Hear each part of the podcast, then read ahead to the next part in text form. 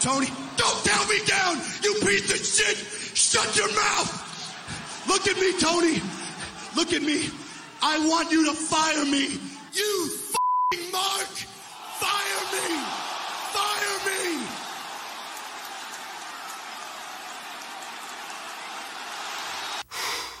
Boy, that escalated quickly. I mean, that really got out of hand fast. It jumped up a notch. It did, didn't it?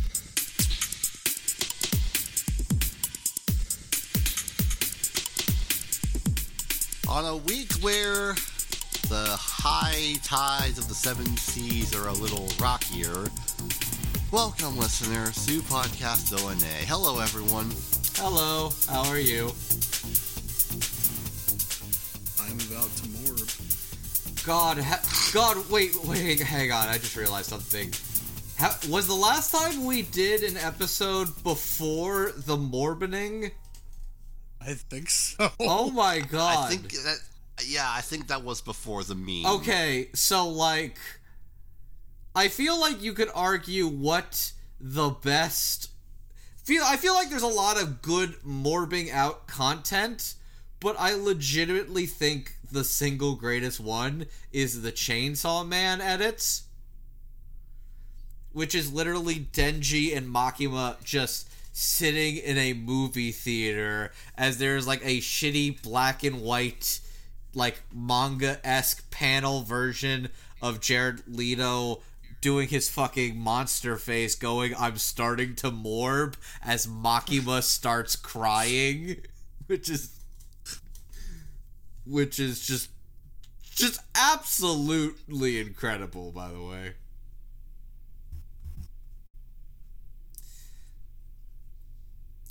So, is that movie just going to get a sequel because executives are being baited into thinking people like Morbius. I hope not. We need Sony. We need you to understand. We're making all the memes because the movie is ungodly terrible. Like if if the views were there, that might be a thing. But I don't even think it did well in theaters, unless like unless maybe like either home video or streaming numbers are great which it's like I saw like the number one movie on Apple TV Plus, which is a very embarrassing. That that that doesn't mean anything. It's a very embarrassing metric. Okay, I, am pulling it up here. Uh, Morbius's budget is about 80 million. Its box office about 160 million, so it did at least make a small profit, but its uh, reception is pretty abysmal. Well, we're making memes out of it, so that should tell you all you need to know. Mm-hmm. Yeah, that sounds about right. But it's it's just kind of insane to me that that's a thing. also, a lot of time passes, and man, yeah, last night I just got back from a long day of like traveling from Maine because of uh, Memorial Day traffic being a bitch and a half. It was a long day. I was ready to go to bed early, and then I see the inside outtakes. So, so of course I had to stay up for that, which not only is that kind of neat stuff from a general behind the scenes seeing all of the the botched tapes overlapped with like the good take is amazing and also, I counted at least 35 takes of him trying to do that one, like, dramatic turn zoom in thing from Welcome to the Internet and botching all of them. I'm like, oh man, that's real. Did you watch it all, Alex? I only skimmed through it because I didn't have an hour to spend today. Uh, I, I've actually, um, I'm a bit under the weather, so that's why I sound a little uh, worse for wear right now. I don't know what I have. I don't know if it's a cold or if it's pollen allergies or or just exhaustion or whatever. It's not COVID. I am still yet to catch it. I don't know how. Sometimes just stupid luck. Either way, I got all the tests and stuff. Either way. Yeah, they're free, y'all. Go uh, get them from the post office. Yeah, you don't even have to go get them. Yeah, you get you get them sent to your mailbox. But yeah, so uh, Inside is very good. Uh, a couple of the new songs were really good. Uh, the chicken, the chicken, and five years were really good. At like really good songs, genuinely like almost completed songs that I guess just either didn't have a complete ending or you just didn't wasn't satisfied enough to put in the full thing for reasons. But also like fucking Biden is a very unfinished song, but like that aged almost uncomfortably well. Uncomfortably well. I'll definitely say um probably one of the funniest things written in there is everybody's a feminist until there's a spider around. Which I got a huge cackle out of that. Yeah. Uh, Jet, Jet, anything going on with you lately? Uh, not really, no. Oh.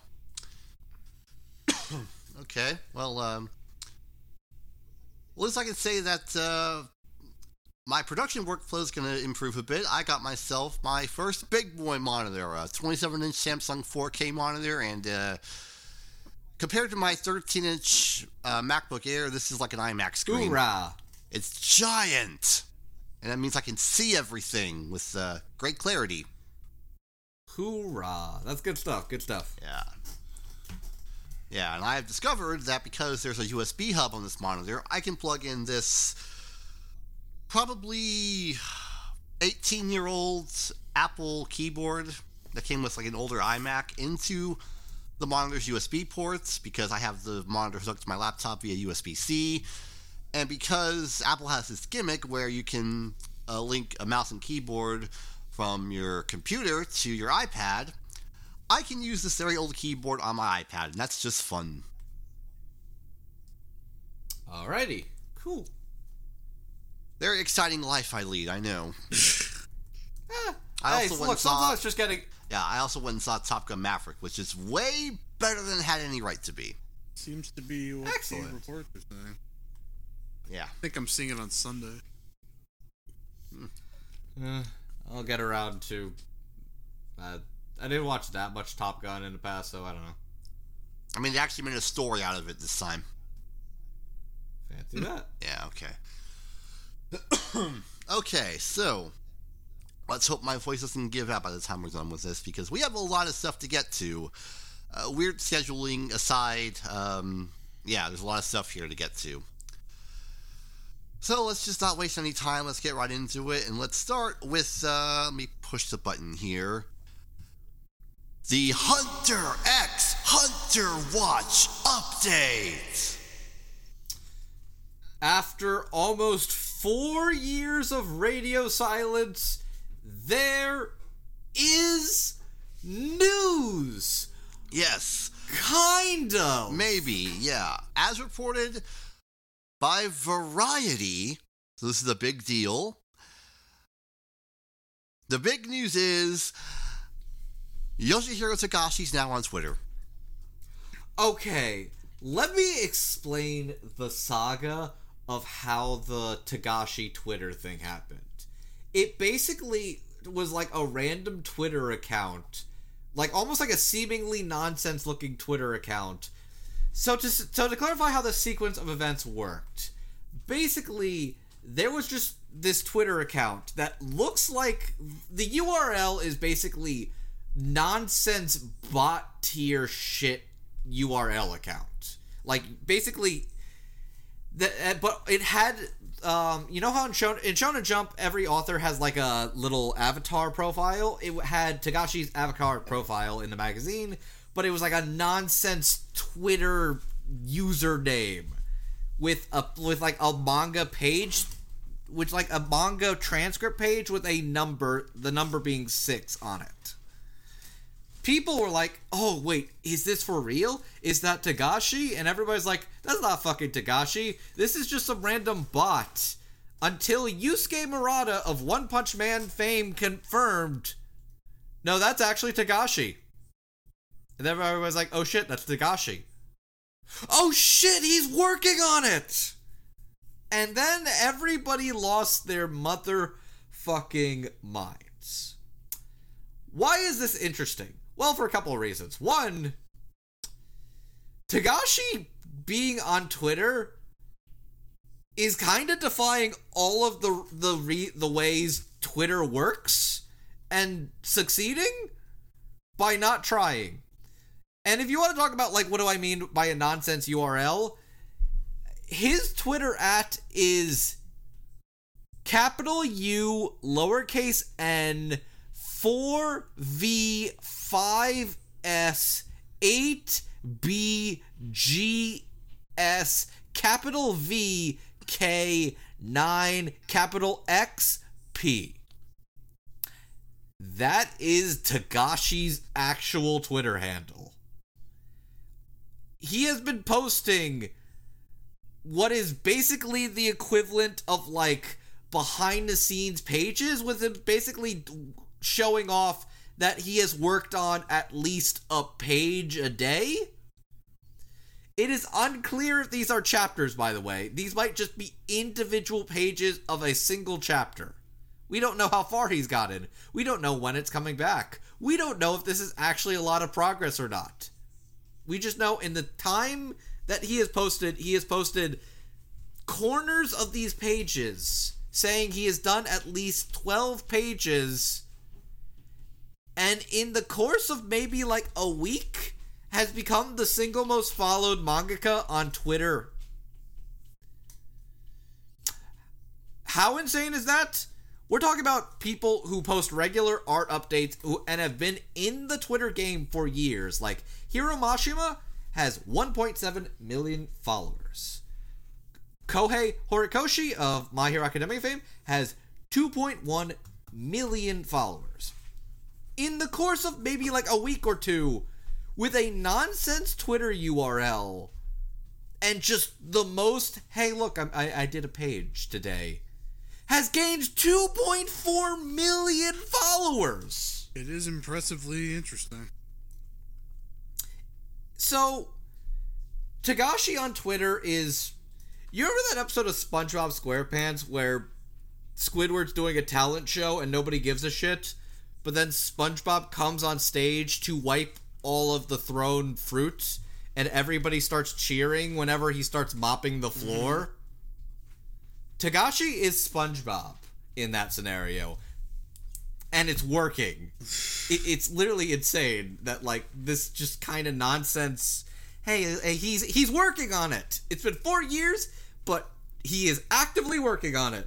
We don't know how far he's gotten. We don't know if this is a bunch of chapters or if this is just the first chapter he's worked on in a while. But we know he's working on it, and he's on Twitter. That's all we know, but legitimately, everybody who is a Hunter Hunter fan is so starved for everything that they're losing their motherfucking minds. Think of the cabbage guy. No, not the cabbage guy. It's it's it's it's you know when Aang does the little air thing and that one dude starts foaming at the fucking mouth? That's Hunter Hunter fandom right now.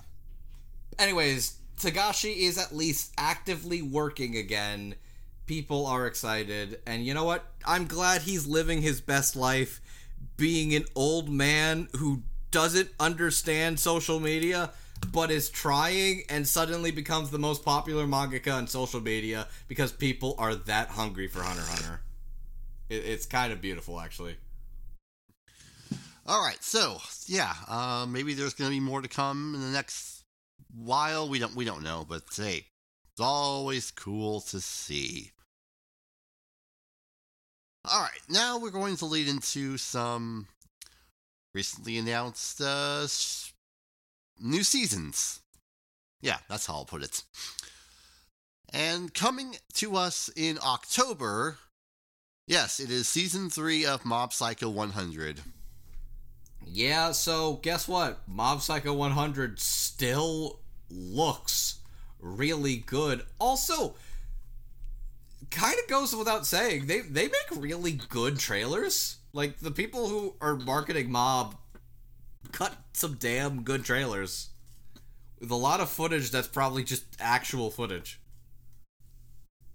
So, as far as I can tell, this is actually going to be the end of Mob Psycho 100. I mean, I think there's like the last. I think they have to adapt like the last third of the manga, so yeah, probably. And yeah, they they've done a fair bit of it already, and yeah, I am excited. Mm-hmm. Just, just Mob's good. Mob Psycho 100 is a good show, and the team that works on Mob knows it's good and has been doing some damn good work with it. It helps when you have a big studio like Bones with a great creative staff, and um, I'm, I'm pretty sure some good um, money coming in from Warner Brothers Japan as well. I not I don't even think it's just a money thing. I legitimately think it's just a good schedule and the ability and time to do the good schedule. Yeah. Yes, there we go. Like the, like basically a new season of Mob has come out every 3 years. Mhm. Which is a good amount of time to actually work on a thing. Especially uh, given the current state of the industry. Especially current, yeah, yeah, especially current, especially in the current landscape, having the time and talent and managing and passion to do something like this is still pretty fucking standout. Mm-hmm. I look forward to see how much Studio Bones is going to make Reigen Arataka look like a hoe for all the world to see. I can't laugh. Don't make me laugh. I will try. All right. I will fail, but I will try. Oh gosh. Okay. Yeah, there's that. Also, newly an- announced for uh, October, or recently announced for October, Urusei Yatsura coming to you, you all on the Noitamina block, and well, we, we know it's going to be four cours. I'm not going to bet four consecutive. That might be a bit much. I I also agree. I don't think four consecutive. I think it's gonna be like Probably 26, 20, probably 26 break and then 26. Mm-hmm. I they I would actually they never actually confirmed if it was like Oh, how many well, episodes, but I, whatever it is, uh, yeah. I'm gonna say two. I'm gonna say at least two cour split two cour is a fair assumption. They gave this a very good preview video too. It looks very, uh, very Yeah, uh, great. pleasant. I, I I I know people are curious about what they're gonna do like as a best of kind of deal because yeah, this is not they're not gonna do the whole manga. They they they can't, but they're probably gonna at least do a good amount of like the memorable, most notable things and make it coherent. Yeah, I mean, it is, I mean, it is pretty much as a rom-com, so they can be pretty picky with what chapters they choose to adapt. It's also to be really funny watching people in 2022 be very confused and very upset at why this dude does not fuck this alien girl. Uh, aliens everywhere. I'll tell you, uh, the Ataru discourse is probably going to be very annoying. it's also really funny. I still remember people being like, "Wow, it's it's wild they're doing this. You can't get away with this in 2022." Uh, okay, I was uh, like, really? okay, okay, Really? so, in the grand scheme of things, Ataru is not really worse than, like, pretty much any rom-com protagonist these days. Like, he's, he's- like, he, like, eh, he's, he's pretty much the same compared to, like, nearly any isekai protagonist. The bar has the bar can always go lower. There's a- people. yeah, the- yeah. The one you could actually, the one you probably could not do nowadays is so definitely Ranma. Honestly, yeah, Ranma's probably the big hard to get away with that one nowadays. Urusei Yatsura, you're probably gonna be fine. Where were all of you when Rumiko Takahashi invented the waifu in 1978? She, I mean, she invented the waifu. She did a pretty good like romantic drama before they went based on a Ikkoku. She invented harems with Ranma. I mean, yeah, she pioneered like pretty much three genres. Also, it kind of goes without saying, this is a pretty loaded Seiyu cast, by Uh-huh. the way. So we've already mentioned like Hiroshi Kamiya and Sumire Uesaka as Lum and Ataru. But you got Maya Uchida, Mamoru Miyano, and just recently announced Wataru Takagi and Miyuki Sawashiro. Like, look, I'm a dub guy. I know those fucking names. Also, I don't know who this Sakura girl is, but me likey. Uh, ah, yeah. Uh, yeah, uh, you'll like her. Dope. Anyways, yeah, uh, Urusei Yatsura. Look forward to that in the fall, in October as well, which we have a um, sort of unreasonably stacked fall. Yeah, especially uh, if we get the word that the Thousand Year War is going to be happening in October as well. It's going to be a little too Oh, that's stacked. confirmed. Oh, it is confirmed. Oh, that's confirmed. Oh. that one's confirmed. well. One of the fuck. things we're going to be talking about later is technically not confirmed, but it might as well be. Well then, um, well, we'll Yeah, no, it's stacked. It's Yeah. ridiculous. okay, we'll uh, we'll we'll figure that out as we go along. So. There is more uh, new announcements to discuss, although this one I'm left a little. Uh, how? How is there more Seven Deadly Sins happening? It's the Boruto. That's what it, this is. Oh my this god. is the, this is the next generation. Uh, I mean, I guess that really is just the trend now. Which, like, it's a strange trend, but whatever. Also, like, what I, the production of the production of the Seven Deadly Sins anime series is really sunk cost fallacy. Like, there is at least two new movies that is starring like Meliodas' kid that what we saw of it was really janky CG. This does not look to be janky CG. That doesn't mean it's gonna look good, but the PV poster is drawn.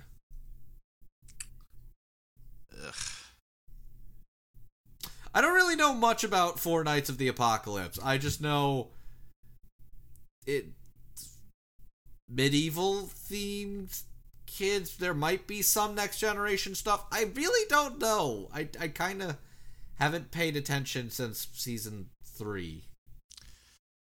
The series has worn out its welcome, and there's only one thing left to say to it. Gretchen, stop trying to make fetch happen. It's not going to happen.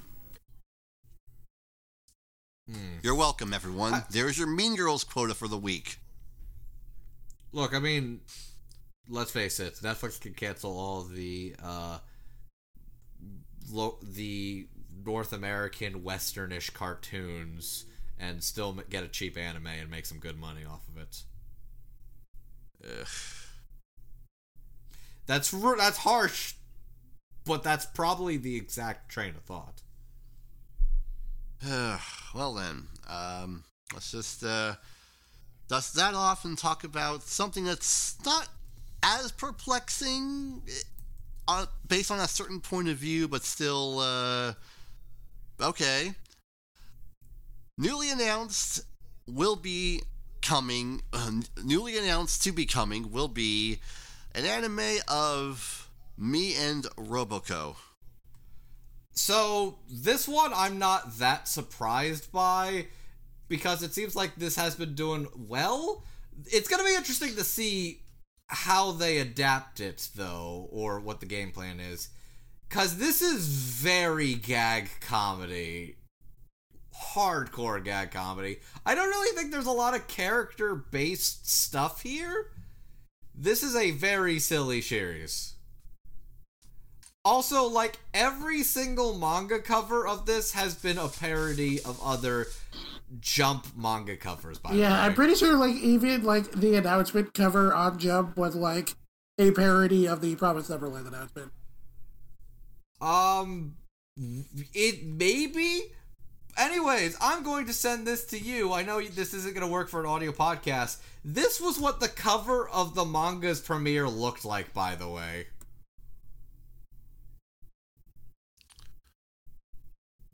Uh, yeah, it is most definitely an assortment of jump characters looking very, um, odd. the the author literally drew all of the char- other characters in Weekly Shonen Jump running at the time as gag characters, which is always fun to see covers like these where it's like, oh, that was still around back then. Yeah, you know, fancy that. So yeah, me and Roboco, uh, cool. It's probably going to be a series of shorts, probably like Saiki K or something. Okay, well, um, we also have here something much more uh, lovely and expected because we've been waiting a little while for more. We're getting not one, but two new Konosuba projects. Season 3 of Konosuba and a spin off series, Konosuba An Explosion on This Wonderful World. I think my biggest surprise about these announcements is there's a lot more returning staff than I was expecting, including the character designer, which I legitimately thought was a different character designer because it looked slightly cleaner, but no, they, they still look a little jank. They, they still look pretty jank. Yeah. So Although uh, this is not going to be produced at Studio Dean nor at JC Staff, it's going to be produced at Studio Drive. So yeah, we're kind of at that that point where I think it's basically they can, if they can a lot if they can keep the staff cool. Keeping the studio is not really necessary in the global because they're every studio is literally agreed to do like five or six other projects over the next five to six years. And that's not even including the insane ones. Oh, so yeah, um, Drive i are the guys that is the studio that's doing the upcoming To Your Eternity season two. They did Actors Songs Connection. They're doing Uzumaki, and they did uh, Vlad Love two, just to name a couple. Yep.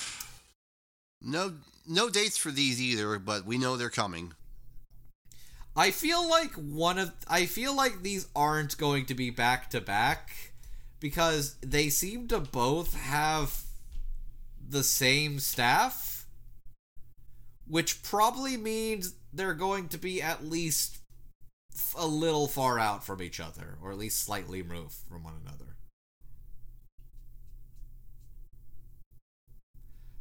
Okay. Either way, hey, going to Suba. Yeah, cool. All right. Now, some of you might remember a little while ago, uh, a year and a half ago actually, we talked about a really fun show called Hypnosis Mic, a show all about insane rap battles with pretty boy Bishonens. Mm-hmm.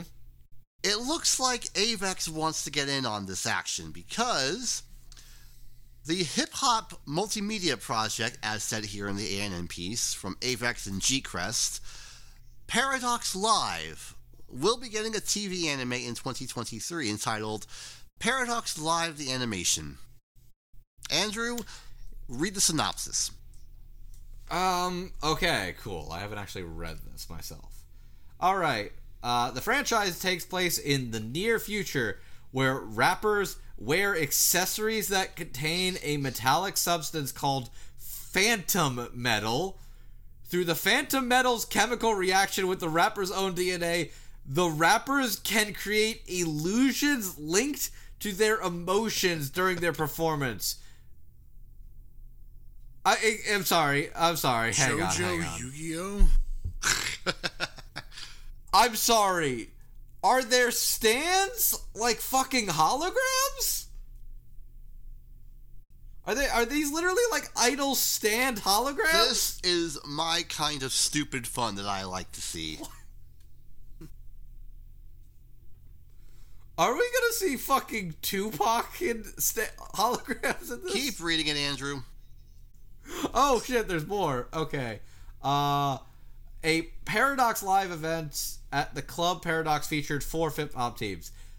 Bay, the Cat's Whiskers, Cosmez, and Akanya Sura.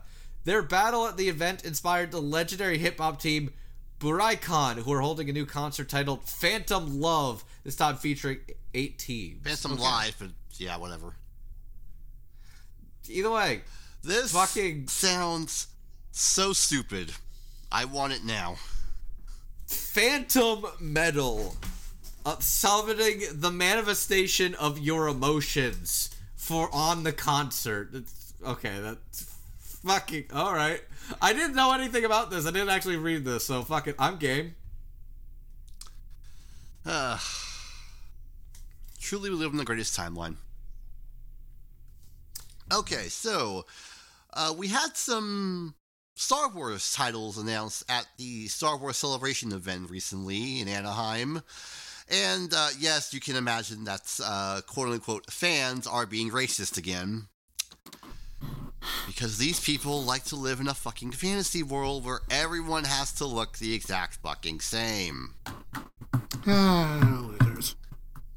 Yeah, so like, if the social media account is saying "Don't be racist," boy, that's a bad. uh Wow, yeah, shit. uh, Star Wars fandom's fucking bad right now in that regard.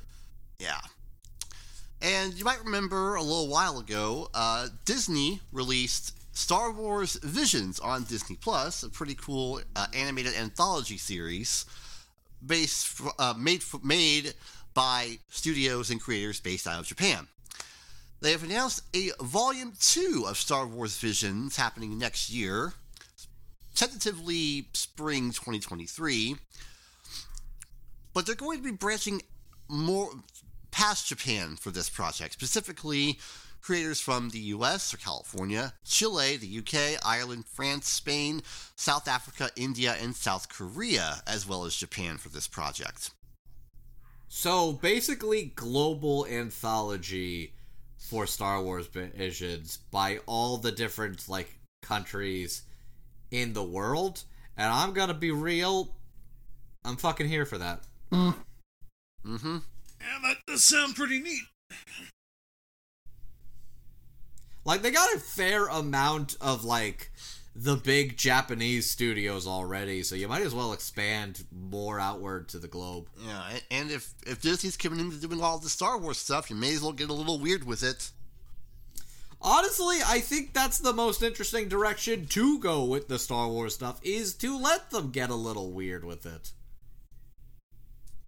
So fuck it. This is great. Yeah.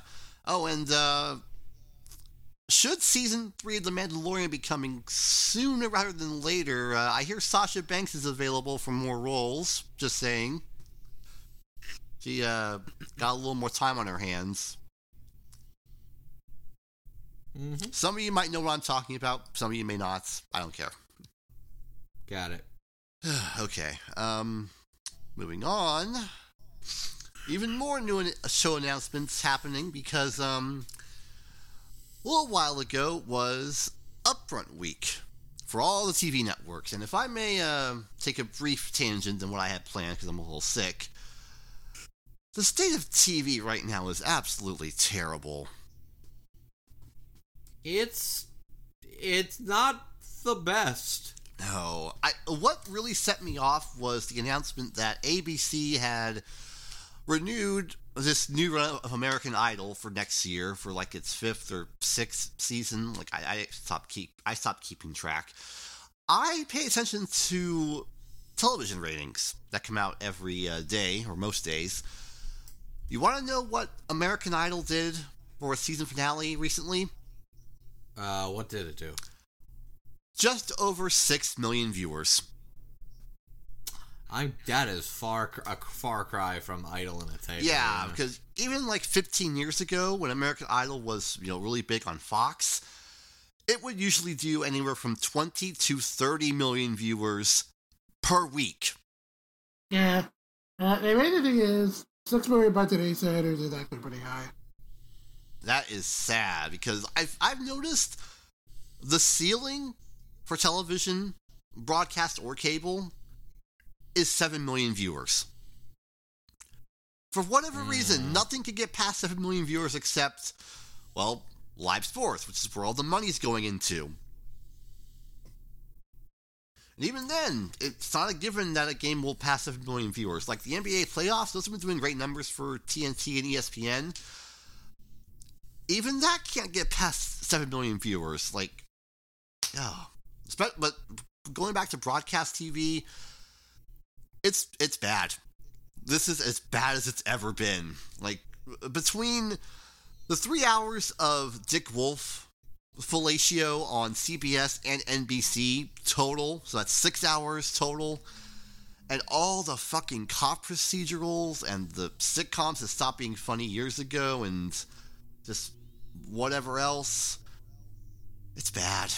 It's really bad. At, at least we have Abbott Elementary, which is probably the best show on TV right now. But aside, as- but aside from that, everything is just, oh, it's awful. I still have yet to actually watch that. I should get around to it. And then there's the CW, which is like one step away from death. So yeah, Riverdale may be dead, much to the ire of um, much to the ire of Super Eye Patch uh, Wolf. Jo- Super Eye Patch Wolf. Yeah. Why must we kill things that are beautiful in this world? But good news, Gotham Knight seems to be picking up that mantle. Saw a trailer for that today, and oh man. The Oh, CW man. averages 350,000 viewers on any given night. Which, by the way, I saw that they're doing a spin off on Sam and Dean's parents, and my immediate thought to seeing that is you think the modern day existing fandom of Supernatural is gonna give a flying fuck about a straight couple? You're out of your fucking minds! Ugh.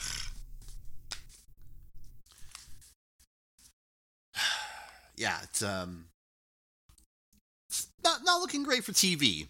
I mean, at least we have you know the, the wonderful world of you know premium streaming to get weird with, but even even that's not a guarantee. I mean, look at look at Peacock. That thing is a money loser for NBC.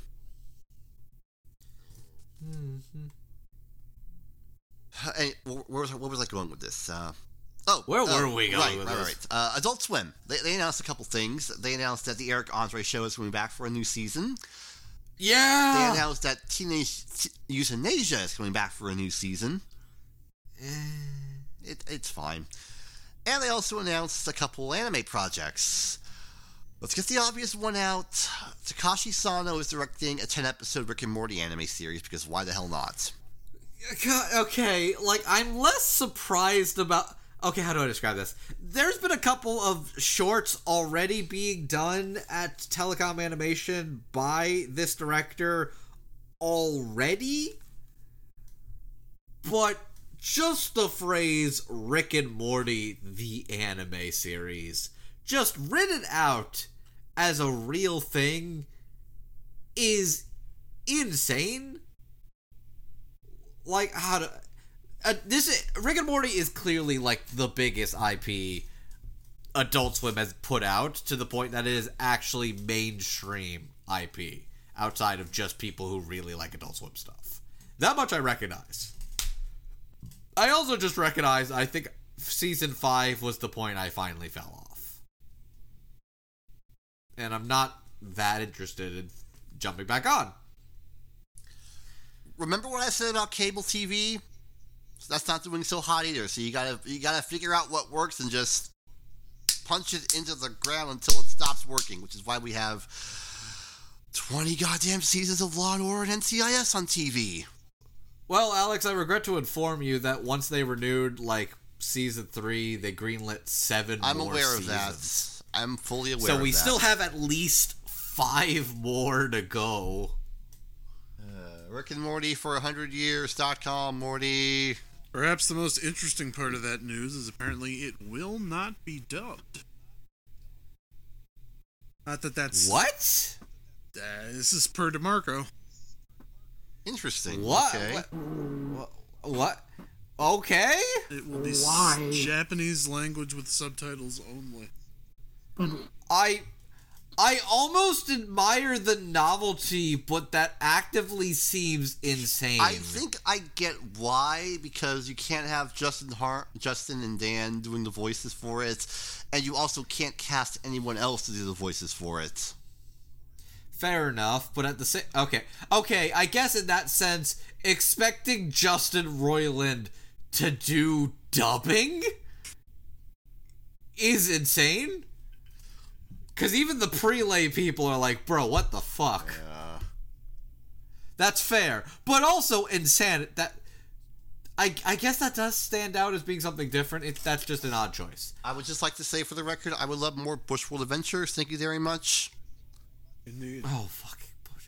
Well, you know what? I'm I'm content without it because those dudes are already covered as far as like the good Adult Swim comedies in regards to uh uh fu- they're like Smiling Friends and the other show that Michael Cusack did. The name escapes me, but that one was pretty fucking funny too. JJ. I didn't mean a whole like a whole season. I've just been like, you know, like a, another one-off. Fair enough. Okay. Anyways, Rick and Morty anime. Yeah, sure, okay. But then there's the other one, which uh, was the buried lead of sorts. We have a new project coming to us from E&H Production and Sola Entertainment called Ninja Kamui. Before I tell you who's working on this, let's read this synopsis. Okay, let's. Ninja Kamui follows Joe Higan, who is a Nuku- Nukanin, a former ninja who escaped his clan and is hiding from his violent past in rural America with his family. What is? Uh, one night, he is ambushed by a team of assassins from his former organization who exact a bloody retribution on Joe and his family for betraying their ancient code. Rising from his seeming death, Joe will reemerge as his former self, Ninja Kamui, to avenge his family and friends. Kamui is a 21st century ninja, a shadowy anach- anachronism who pits his ancient skills against high tech weaponry with brutal finesse. He must face off against trained assassins, combat cyborgs, and rival ninjas to bring down the very clan that made him. So this just sounds like unironic Ninja Slayer. Kinda, sorta, yeah. But then there's the names of the people working on it. So, designing the characters is Takeshi Okazaki of Batman Ninja and Afro Samurai fame. Fuck, they got the Afro Samurai. And directing Shit. this project, again, an original project for Adult Swim, Sung-Hoo Park. So this is interesting because we kind of talked about this a couple episodes ago because it just sort of came out as a bit of a rumor that Sung-Hoo Park left Mappa to create his own studio, but we didn't have an actual source to corroborate that, so we couldn't really talk about it as like a news thing. Now, now we have direct confirmation that Sung-Hoo Park has left Mappa and made his own studio. So yeah, that is, good for Sung-Hoo Park. Dude is a talented director. It it literally cannot go without saying that it is because of him. It is partially because of of Sung-Hoo Park that Jujutsu Kaisen kind of became a monster success. The, the the shit he did with God of High School, like God of High School, was also kind of him too because God of High School basically having the staff ready for Jujutsu Kaisen made Jujutsu Kaisen. And I'm gonna say Garo Vanishing Line was fucking great, which was his directorial debut. This dude's talented. This dude deserves this work. I'm happy that this dude is no longer at Mappa. hmm Yeah, very good. Uh, we don't have any dates for these projects, though they did say that as these air on Adult Swim, they will also be available on HBO Max. So it's good to know that uh, they're putting a little more effort into that uh, whole platform, which, uh, yeah, that's always good. So yeah, uh, that's Ninja Cowboy. I'm curious in Rick and Morty. cool, Uh, cool. I'm not gonna complain. I'm just. Eh. Okay. All right. So now we have here uh, an interesting, interesting news piece. Let Let's go into it before we go in. Let's read what it is yes, before we yes, say our thoughts yes, yes, it. yes, yes. So, Aniplex, Cloverworks, Wit Studio, and Shueisha have announced they have established a new company called, I'm going to butcher this name, Joen. Joeen, Joeen, Joey. It's, Joey. it's spelled J O E N. I I don't know how, you, how you're supposed to pronounce it. Uh, we're I'm just gonna, gonna. I'm gonna call it Joeen. You can't yeah, stop me. I'm just gonna go with Joey. Do Joey. Okay. Um, worth noting, uh, Cloverworks producer Yuichi Fukushima and Wit Wit producer Tetsuya Nakatake are the representative directors of this company with initial capital investments of 100 million yen, and their objective is said to be primarily the planning and production of television anime series, anime films, and short clips. So, the way I could describe this is they saw Cloverworks and Wit Studio come together for Spy Family because the director really wanted to get some assistance on it and he was really close with the people at Cloverworks. So that happened because the people working on it were close and had a mutually beneficial uh, tag team that really made Spy Family a fucking smash hit.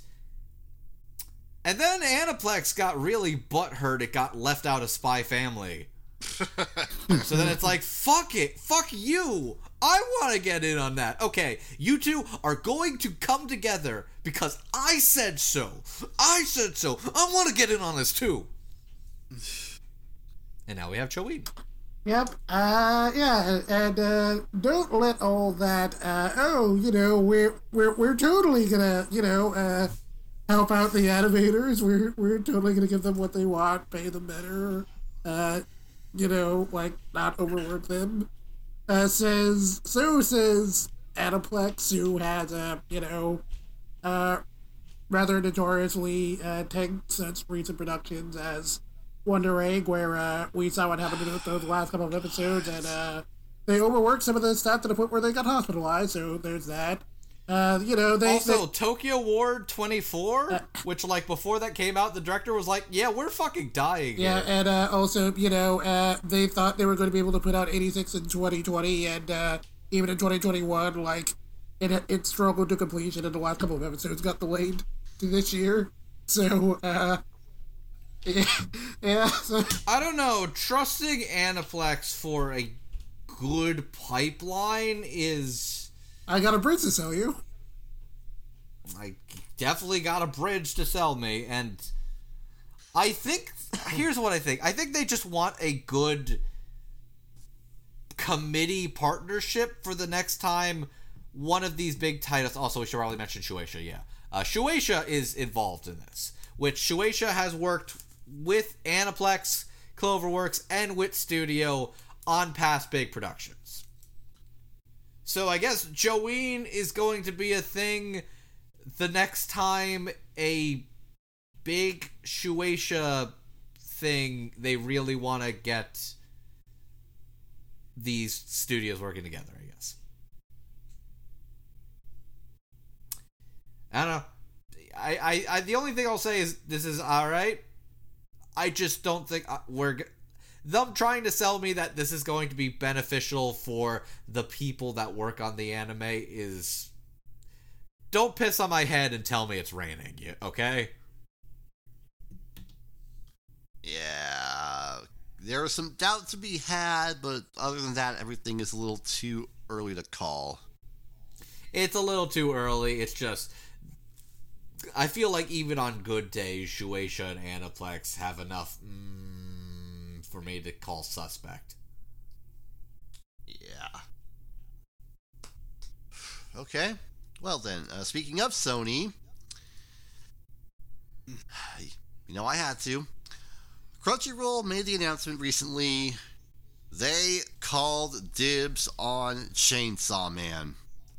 They just dropped this on a fucking Yeah. Monday, by the way. Like, this was before the big Memorial Day weekend. They just dropped this on a fucking Monday. Like, oh hey, we just got Chainsaw Man. Like, fucking what, man? I mean, like, it had kind of been going down the rumor pipeline for a while, but just, yeah, just literally out of nowhere. just kind of like a uh, no warning. I guess they were ready to confirm it. But yeah, this this was going to be a big one. Whoever got it, I figured either Crunchyroll or what was Funimation or Netflix. So yes, now it's confirmed to be Crunchyroll. Uh, look, look. All, for all I shit on Mappa, I'm still pretty fucking excited for this one. Um, I, I guess I just want to see more and know what it's gonna look like. Because I'm, I'm pretty excited. This is also technically not confirmed for fall, but they say it's coming out in 2022, and this is not coming in the summer, so it's coming in the fall. Oh boy. Loaded fall season. We'll probably get even more loaded. We don't know yet, but um, It will. Yeah. go- oh, oh, oh. By the way, they, but in the announcement, they already announced the languages it's going to be dubbed in, including English, Latin American Spanish, Brazilian Portuguese, French, and German languages. fantastic. We'll see how that goes. Yeah. Okay. I am excited. I am excited.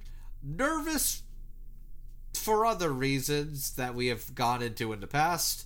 But hey, fuck it. I'm I'm at least curious to see who can play these characters. Mm-hmm. I, I'm willing to be excited or to be surprised, but you know. Okay. So yeah, there's that to look forward to. And also this to wait for, I guess. So um in the 14 years since its release, I think it's fair to say that we were all a bit harsh on the Wachowskis Speed Racer film. I feel like over time the goodening of that film has basically led to that being considered one of the best uh, anime to live action adaptations out there. Yeah, but mostly because we didn't know the bar could be just way, way lower. Oh yeah, the bar can always go fucking. The bar can always go lower. The bar can always go lower. Sounds like a really good tagline for this podcast.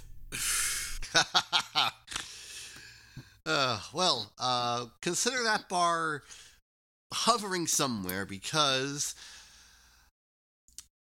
Warner Brothers is producing for Apple TV Plus a Speed Racer live action series from J.J. Abrams. Of all the, uh, literally of all the people you could put on Speed Racer, I know that sounds like a very weird, random assortment of words, but it's true. I'll say it again. Warner Brothers and Bad Robot is produ- are producing for Apple TV Plus a Speed Racer series from J.J. Abrams with Hiram Martinez as showrunner, who is credited for Get Shorty and of all things Snowpiercer, and is co-writing the series with Ron Fitzgerald from Westworld. uh, What? What the fuck? What? Wow. For Speed Racer? Yeah, I mean, all I'm gonna say is, uh, yeah, uh, you definitely want to put something as goofy as Speed Racer in the hands of the guy who took Star Wars way too seriously, and now it's not like, and now we're stuck with like, Palpatine had a daughter apparently. Y'all just had to get spooked so hard by Rian Johnson you came crying back to J.J. Abrams. It really. God, fucking, gotta fucking. Uh. Anyways, um, this is weird, and I don't know how to feel about this. The only thing I'll say to this is, th- until I see a trailer, or a poster or like real things, I'm just kind of gonna put this one on the pile. Cause guess what? That pile's big. Yeah. This is this is all we know so far. This could be coming in the next I don't know year or so. We might even see we might we might even see a trailer for it or some kind of teaser at WWDC next week. I'm just saying, weirder things have happened. Ah, sure. Like, like if, if you're a big name creator right now, you are much better off working with Apple than Netflix. I'm just saying. I mean, you're right, but still. Mostly because Apple does not have two things Netflix has terrible transphobic comedians and scenes of Stranger Things filmed in a, uh, I'll keep it polite and say unsettling location. Okay, I'm gonna need context for that one later. Anyways, yeah, um this is a strange crew to work on a speed racer thing, but I guess I'm gonna need a little more anything else to believe this is real. Uh, that that context, by the way, Andrew. Um, Lithuanian Nazi prison. Oh, Yeah, It- was that relevant to the subject matter? no, it was not. Oh, Yeah, boy, that was a choice. shove your foot in your mouth some more, Ted. It's gonna do you wonders. Just post your way through it like Elon is. Elon is the most divorced, terminally online man on the internet. I, I tell you what, it's gonna take ten years for it to happen. But when every major car manufacturer is pumping out EVs left and right at an affordable price, Tesla go bye bye. God, remember the fucking Elon Musk cameo in Rick and Morty? That's yeah, that that aged terribly, didn't it? As, as well as the fucking Saturday Night Live Wario sketch. Which, man, you got publicly dunked on by Hard Drive magazine because you had to be a dick and crop out the fucking source, you fucking weenie. Really? I, I tell you what, his brain just broke when Grimes left him for, of all people, Chelsea Manning. The only the only thing worse than getting cucked is getting cucked by someone with pronouns in their bio. Uh, It's like it's like poetic justice, you know. Anyways, all right, let's uh, take a breath from all this big news talk and let's talk about uh, sales numbers. That's always fun. So we have the half-year Oricon sales rankings. All we're going to go through here because we don't have that much time is uh, manga for the year, and the it's top an ten. it's an interesting look as to what we will expect uh, by year's end. So let's go through it. Number 10, Blue Lock, 1.56 million copies. This is kind of interesting, not because this is getting a really big boost before the anime drops, also in the fall. That's gonna be wild. So yeah, I feel like once we, that anime drops, this one's probably going to skyrocket considerably. Speaking of which, Oh, yeah, number 9, My Dress Up Darling, 1.72 million copies. Give it up for the manga boost. yeah, the manga boost did this one really good favors for what is basically like an ecchi slice of life comedy with a really good anime adaptation. Really giving this one some fucking eyes on it. Getting a really nice boost to getting at least in the half year top 10. Not sure if it's going to be in the full year top 10, but this was not even like on the top 20, let alone top 10 last year. So, anime did some fucking numbers on this one. Good for it. Yeah. Good for you, dress up, darling. Uh huh. All right. Number eight, conveniently Very enough, fitting. Kaiju number eight with 1.86 million copies. Yeah, th- yeah. Kaiju number t- eight is really, really good. I caught up. I'm caught up on this manga. It is very good. I will also say the current stuff in the manga. There is a pair of characters. I will say. Um, I remember once getting in trouble because I made a joke and said there is no heteros explanation for this. I will say there is probably a heterosexual explanation for Reno and Iharu in Kaiju number 8, but it's probably a shit one. I ship those boys. All right.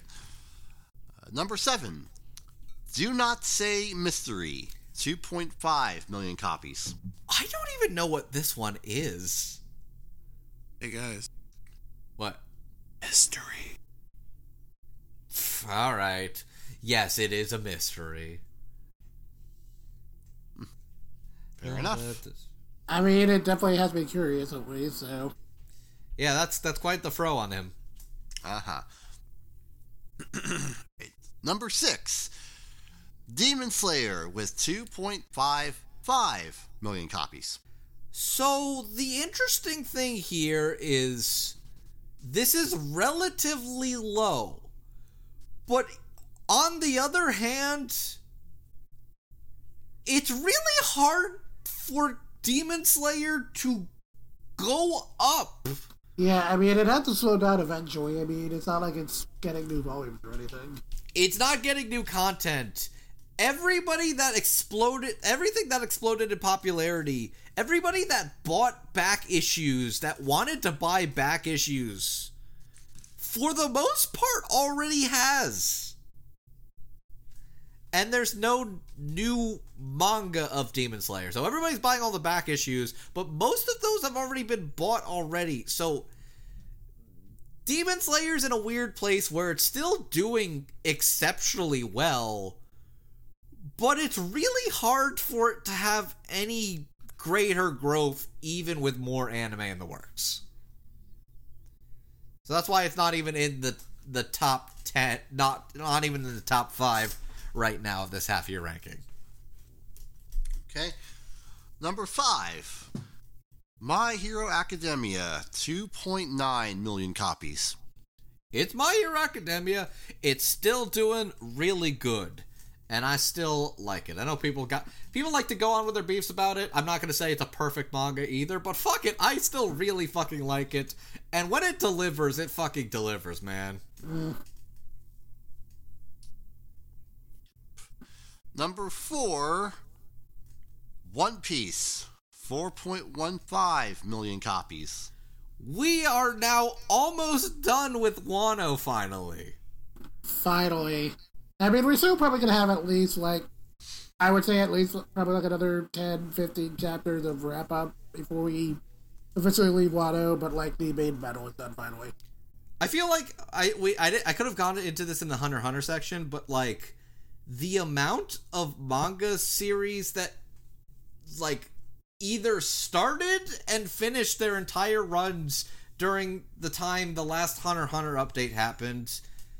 I think it was mentioned that One Piece was maybe like a couple of chapters into Wano during the last time Hunter Hunter got an update. So Wano's been going on for like at least four or five years now. And it's now basically at the conclusion, give or take a couple of uh, wrap up chapters.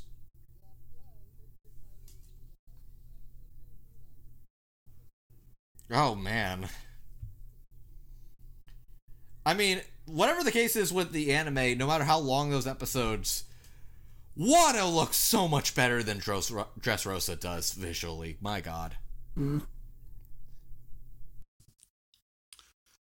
Okay, number three, Spy Family, 4.8 million copies.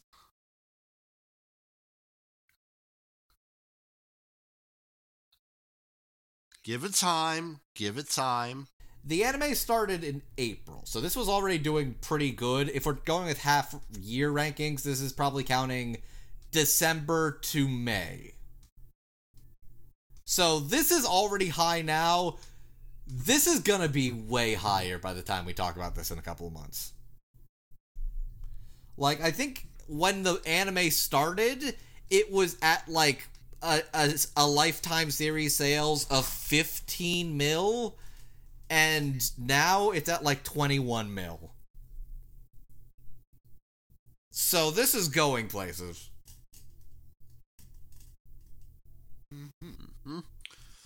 All right, number two, Tokyo Revengers, 7.2 million copies. This has the opposite problem of Kimetsu no Yaiba in that it's still ongoing. Yeah. I think I think I heard the manga that like its final arc, but it's not over yet. So yeah, it's And, okay, okay. Whenever we say fi- it, a manga's in the final arc, that doesn't mean it's ending anytime soon. That just means the story is heading to a point where it can someday get there. Yeah, I mean, okay, I mean, I think that announcement happened like right around the time the anime started. So I don't know, maybe like a year or two from now it'll be over. Maybe. Either way, uh, Tokyo Rangers, uh, doing good, going strong. Good, good for you. Well, uh, before I say number one, I would like to mention that uh, on the official Star Wars account, Ewan McGregor had to put a video up saying, "Hey, you racist assholes!" God, really? Yeah, Really? Oh man, the the state of Star Wars fandom is fucking embarrassing. yeah, Yeah. it is a shit show. Anyway, uh, number one here, with 9.4 million copies, Jujutsu Kaisen. Not terribly surprising. Fucking, fucking banging it still.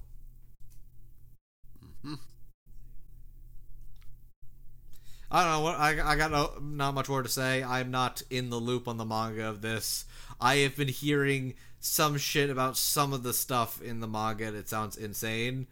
All I know is there's a dude with gacha powers. Because of course there is. Okay. Yeah, there's that. We'll see how it plans out by the end of the year. But, uh, But- It's Yeah. pretty interesting already, yeah. yes, it is. And now we get to do a little diversion into uh, one of my favorite territories. Sports, sports, sports, sports, sports, sports, sports, sports. Bart, Bart rides up in the front seat today because he's a good guy at sport.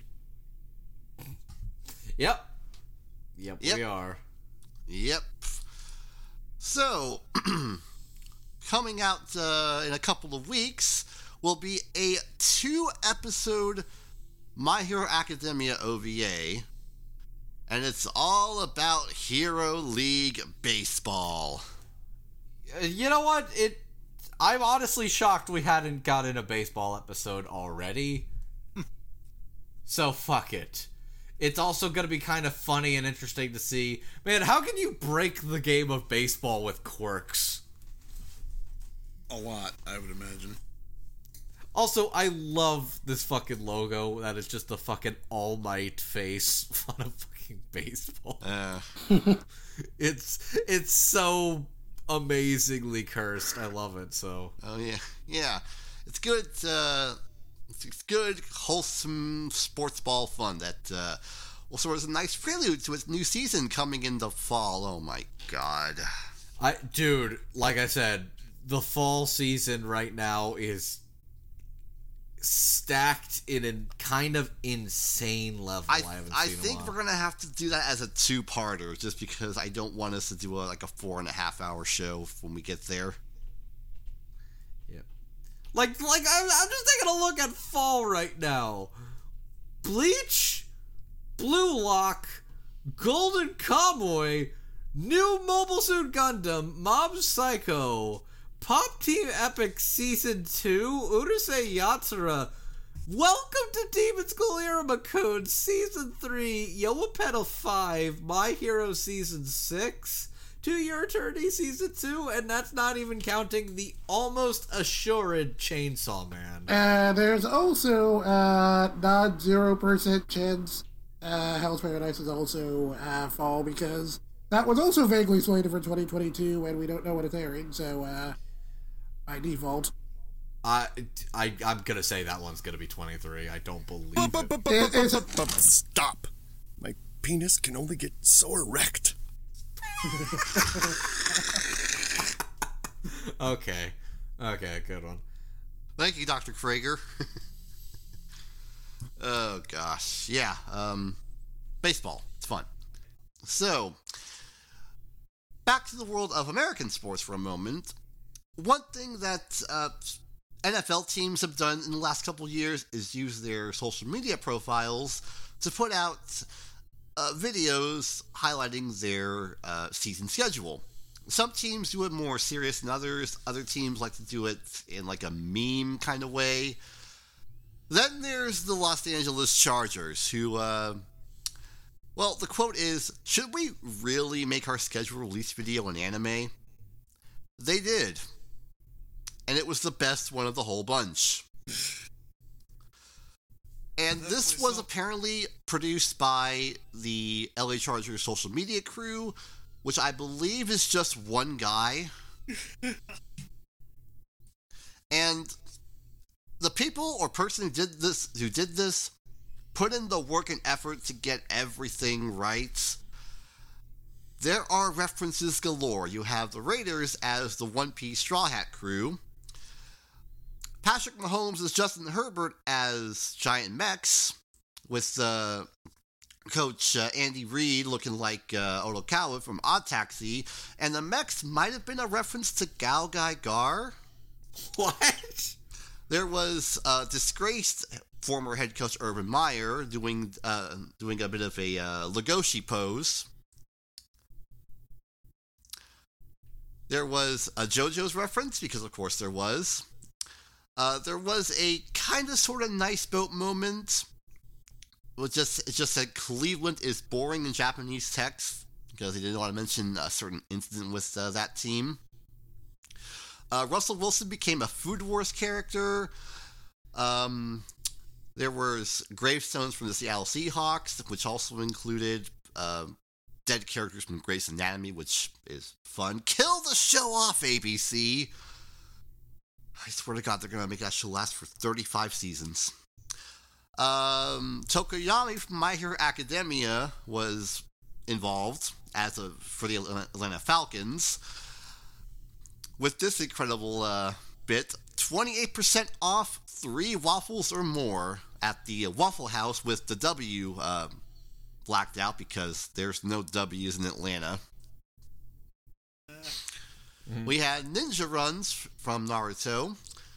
Um, we had the Tanjiro meme, you know, the the phone meme with uh, Kyler Murray, Arizona Cardinals quarterback, deleting all his uh, Instagram posts in an incident regarding uh, his contract status from this year. We had anime Pat McAfee heading the uh, quarterback carousel in Indianapolis. But best of all, there was a member of the LA Chargers, like in the episode of Azumanga Daioh, where Sakaki imagines she's riding a dolphin. This is way deeper cut than I ever could The whole expected. video is amazing. It is well worth watching several times over. Good lord, that's wild. Yeah, it's uh, very good. Everybody got bodied, and it was great. Ugh. Okay. Now for a little bit of music talk. Anime Limited has actually recently acquired the rights to release the Spy Family soundtrack, which they will release on CD, vinyl, and digital platforms later this year. As for right now, they have released on digital platforms uh, the insert song TBD from No Name. Nice. Very nice, very nice. Yeah. Just thought that was uh, worth mentioning because they uh, do a very good job with the music over there. No Name's always good, but the soundtrack's especially nice and uh, jazzy. What are you? What are you doing? Why are you? Why are you being weird on the box? Why though?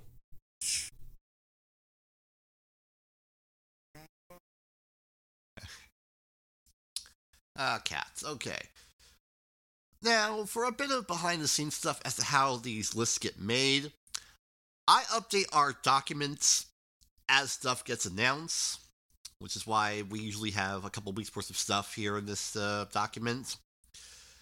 But I feel as though it is our duty to prelude this with um, a bit of a, a bit of an issue regarding this company. Yeah, this is relatively fresh to say. I think this started at least a week or two ago. Yeah. I will give you the TLDR version. Andrew, you can explain in greater detail. So, TLDR, uh, members of Seven Seas uh, employers group, employees. I am not sure the exact term. They're employees. It's basically just Yeah, Yeah, employ- I yeah. think employees. A- a- a- anyway, yeah. Uh, gr- group, group of people working at Seven Seas are looking to form a union. Seven Seas is saying, uh, no. Andrew, elaborate. So it originally just started with we hope that we will be recognized by Seven Seas as a union. To which basically starting from them saying we will not recognize you as a union to today which it not it has officially come out that Seven Seas is actively employing a union busting firm to make sure that their union vote does not go through. Which. That's shitty. It's clear that the things that the people who are employed at Seven Seas actively wants to fight for and stand for better terms, better pay, and like better things. Because I think the thing to work to note that like Seven Seas has grown immensely. Like th- their status as far as an anime publisher has grown considerably over the years. They went from like being relatively small to getting to now having titles that are basically New York Times bestsellers. And yeah, they're getting overworked, underpaid without real any real time off or benefits or sick leave and it's like, yeah, we want better terms and conditions and rights and it's clear that the people who are fighting for the union and want to push for unionization I stand with them and I think it's fair to stand with them. I feel like this is kind of one of those inevitabilities that's going to happen. It's going to happen that I believe that they will unionize and it's going to happen. It's just frustrating that not only is Seven Seas delaying the inevitable, they are actively wasting time, money, and resources to try and kill this union and their own reputation and goodwill in the fucking process. Yeah, because uh, gotta keep in mind. Uh, remember, uh, I mean, things may be. I mean, things have gotten slightly more capitalist now. Well, okay, slightly probably exaggeration, but you get the idea. The point. The point is the. The point is the anime and manga community is still like largely run on goodwill when it comes to people buying things. So, uh, you definitely don't want to make people angry doing stuff like this. Yeah, not only that, it's just like, hey, guess what? People who love anime and manga aren't lucky to be working in anime and manga to be exploited for working in anime and manga. Yes, they love the shit they do. They shouldn't be fucking given peanuts. If you got money to spend, and we know you got money to spend, you just hired a fucking union buster. So, you know, balls in your court, fuckers.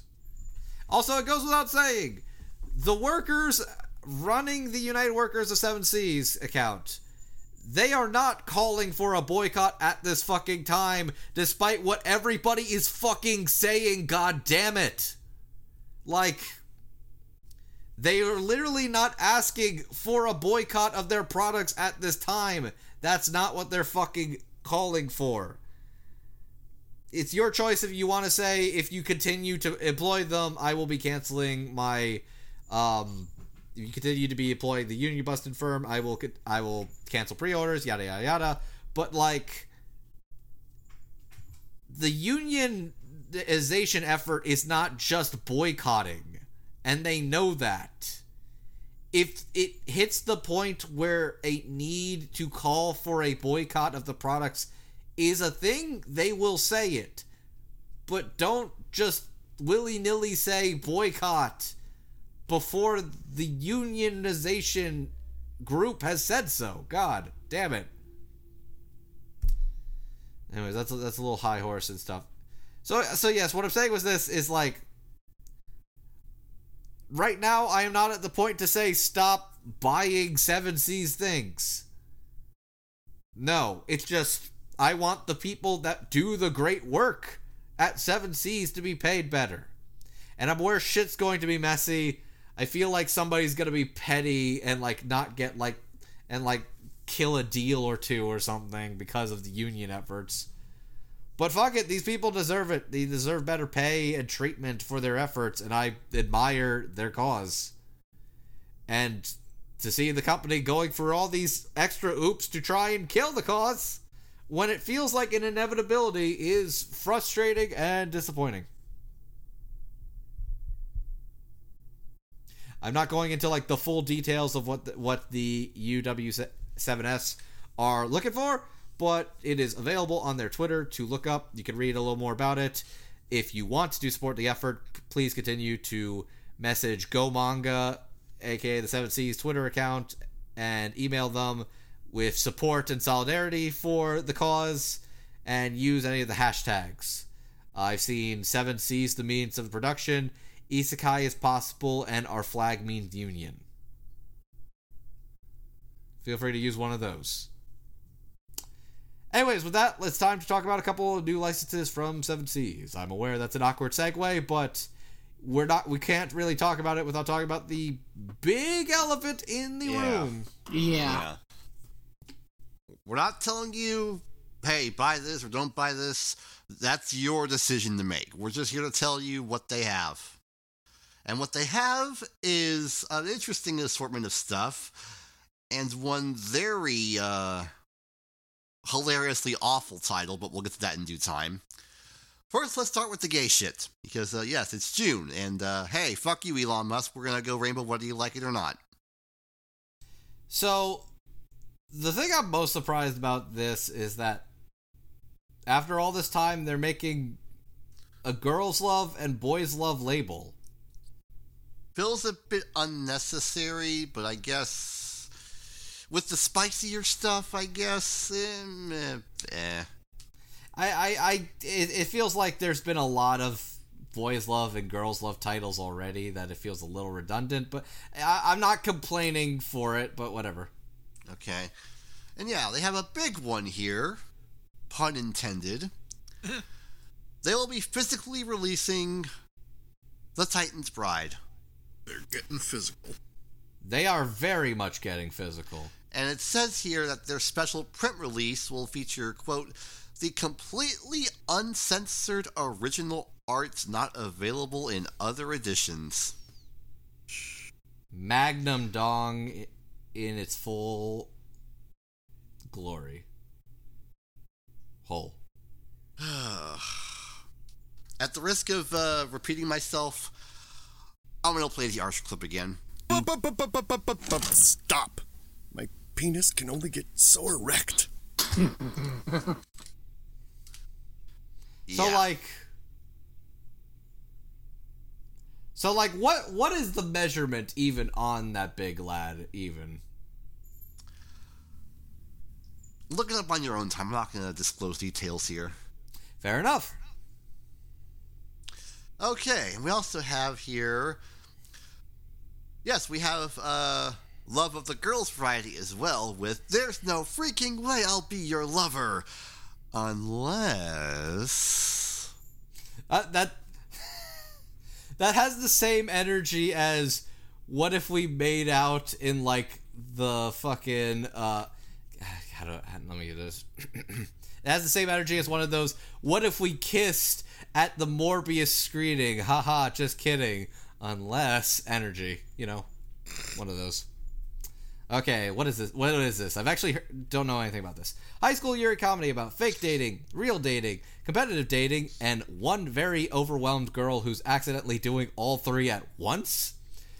Renako Amaori is leaving her awkward and lonely junior high school life behind, determined to become a normal girl with normal friends at a high school. Glamorous, confident, Mai Ozu- o- Ozuka is her total opposite. Wealthy, outgoing, literal fashion model. Against the odds, the two girls form an immediate connection.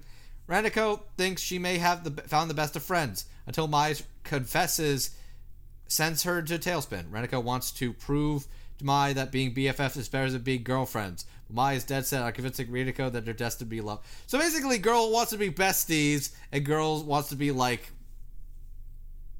galp. Basically, she wants to be girlfriends, and they wants to be girl friends. Hijinks ensued. Okay, yeah, I'm, d- I'm down for that. I think this is both a manga and an LN. Uh, this is uh, a light novel, yes. I think it's both. Oh, yeah, they're doing both. Okay, yeah. Nice. Okay. Uh, we also have here a one volume shot Entangled with You, The Garden of 100 Grasses. Uh, it's a fairy tale set in the deep, dark woods. Uh, Once upon a time, Marcel's sister fell in the forest when gathering herbs. Her injuries were grave, and Marcel was at a loss for what to do until a fearsome, horned man appeared, offering help in exchange for a promise. Now, ten years later, Marcel returns to the woods, steeling himself for death. Instead, he finds something quite different a gentle soul, friendship, and perhaps something more. Cool. Sounds wholesome. I'm in. All right. We also have great title. Gets right to the point. I'm kind of chubby and I'm your hero. Lights, camera, boys love. Honjiro is a rookie actor trying his best to land a breakout role, but he fears that his weight stands in the way of his dreams. One day, he's surprised by a, a fan mail full of sweets. The package came from Konosuke, a local pastry chef, Honjo's first major fan. As Konosuke supports Honjiro's work, it gives him new confidence to face the stage, will their relationship grow beyond just aspiring star and fanboy. Cute. Sounds wholesome. I'm in. Let's see if I, I that's sounds wholesome. I'm in applies to Asumi-chan Oh, is interested in lesbian brothel. Okay, yeah. I, This is not wholesome in at in one bit. Say lesbian broth. Brothels. Ah. She's gonna eat something. That's for fucking sure. Jesus Christ. Boo. Look, no. A mature rated, sweet, and sexy Yuri rom com about discovery and the secret for lost love. Sweet but awkward college student, Asumi never got over her childhood crush on her old friend Mai. She's mortified by the memory of their first kiss, which couldn't have gone worse. When she discovers Mai may be working at a nearby brothel, she sees her chance for redemption. There's only one catch none of the girls on their brothel's website use their real names. Goaded along by a more experienced friend, Asumi begins a journey of exploring her sexuality, trying new fetishes, and getting comfortable in her own skin as she sleeps with the brothel's women one at a time in search for Mai. So yeah, she they she goes to the brothel thinking, "Oh, my old crush works here." They don't. They all use stage names, so she's just like, "All right, let's go down the list." and then she's, and then she's in for a grand old time. Okay. Good for you, you little disaster horny bitch. All right, and there is more to be had here. I'm going to save the obvious outlier for last, but uh, yeah, we have here Miss Kobayashi's Dragon Maid, Fafnir the Recluse. There are still Dragon Maid spin offs that were not unlicensed up until now. That genuinely surprises me. But hey, uh, Fafnir and the co- the coworker guy, they're a fun pair. hmm I like him. All right. We also have here. I'm not saying the whole title. Fuck you. Backstabbed in a backwater dungeon.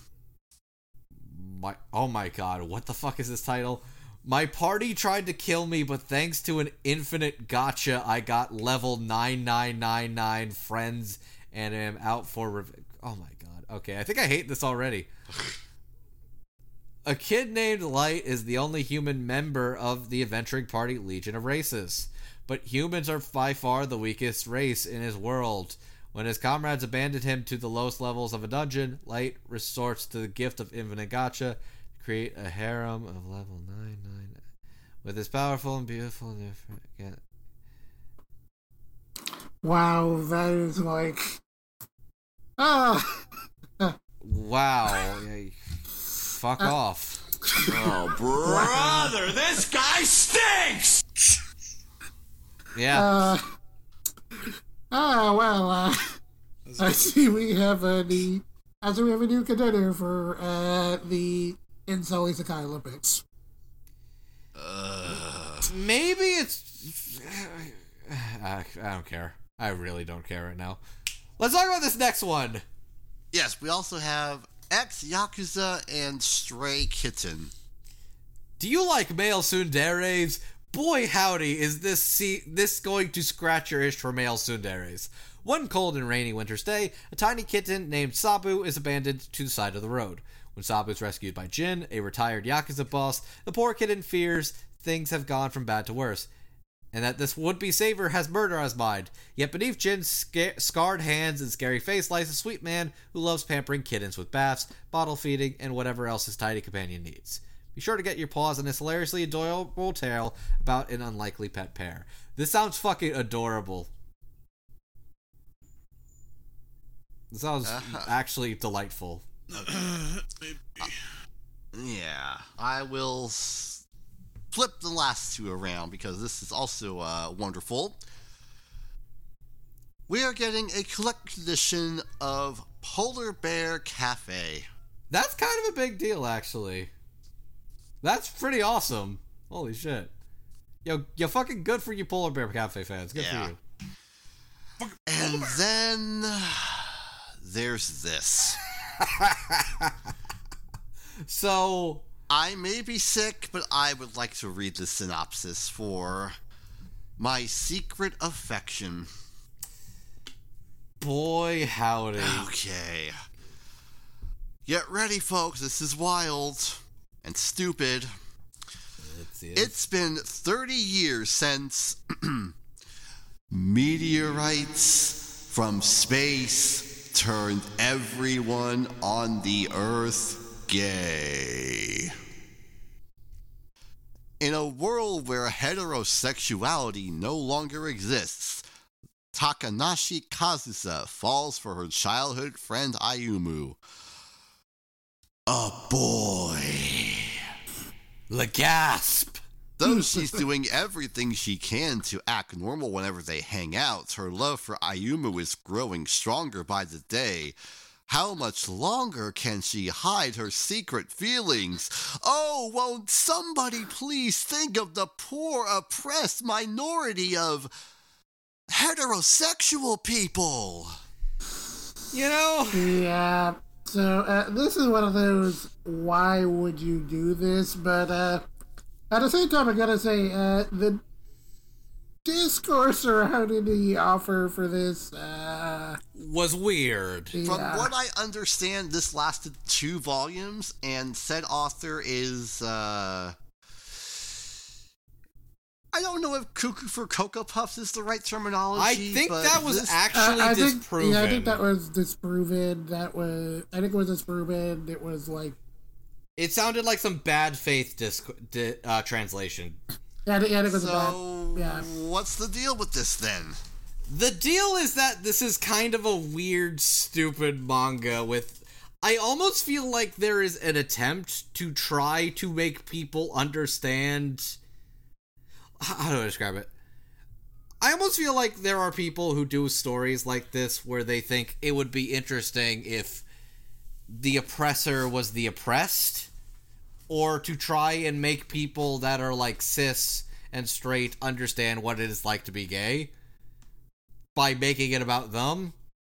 But at the same time, it's really fucking funny to see a panel saying, "Oh no, I am heterosexual. I am heterosexual." As the girl's just crying. It's like, fucking We're through the looking glass here, people. yeah. Yeah, no, there was a lot of fun memery to have with this, and all the pages I saw, all the actual panels of this were really fucking funny. Like, yeah, like our my doc, document we have for this, I titled "The Meteorites Are Turning the Frogs Gay." This is Alex Jones level shit we're talking Oh. about here. Oh yeah, no, Yeah, no, this it's, is it's extremely stupid. it's so fucking stupid. And look, I'm not gonna pretend I think this is good, but I also felt like people were being really mad that like this was taking away from like big licenses that people really wanted. Like it was a two volume thing that got canceled. This was probably a package deal they got on the cheap. Oh, absolutely. I still think it's really funny. I, I don't care for this. I'm not gonna read it, but I, I'm not gonna have beef on the author. I'm just gonna say this is a really stupid fucking premise. Well then, um, But yes, you're right. It is kind of Alex Jones. The meteorites turn to frogs. eh, well, uh, speaking of um, the poor oppressed heterosexuals, uh, they're not getting a Comic Festa show next season. We are. And this is such a fantastic title. It is called, as translated, Caressing the Nipples of My Hibernating Bear. So, title. so I'm gonna be real with you. This feels like a missed opportunity to have a actual bear in the uh, the gay sense in this show. I mean, we had that already with the Titans, Brian. Where else can we go? Fair enough. I, I guess I just figured bears was like maybe a little bit chubbier or hair, hairier in this connotation, but I get, I get what you're saying. If you if you want that, go read My Brother's Husband. Oh God, yeah, that you are very much covered in regards to my brother's Yeah. husband. But it, I don't know. I, I guess that just seemed like one of those like, man, the you literally have bear in the title. Seems like a missed opportunity. It was wow. Okay, that fucking manga cover. Holy shit. I was like, okay, the the PV looks tame, and I saw the manga cover, like, whoa, whoa. okay, uh, would you like me to read the premise of this? Why start now? The manga centers on a bear named Noah who lives in the forest. Noah found a puppy named Ari a few years ago and is now raising him. When Noah gets into hibernation for the winter, Ari is still but a pup. But when Noah wakes up from his hibernation, he finds Ari has grown into an adult dog. Oh, that is. Oh! I can't confirm if this is going into Omegaverse territory, but this is still, um, yeah. Motherfucker! Oh no! Oh no no no! They're gonna be eating good tonight.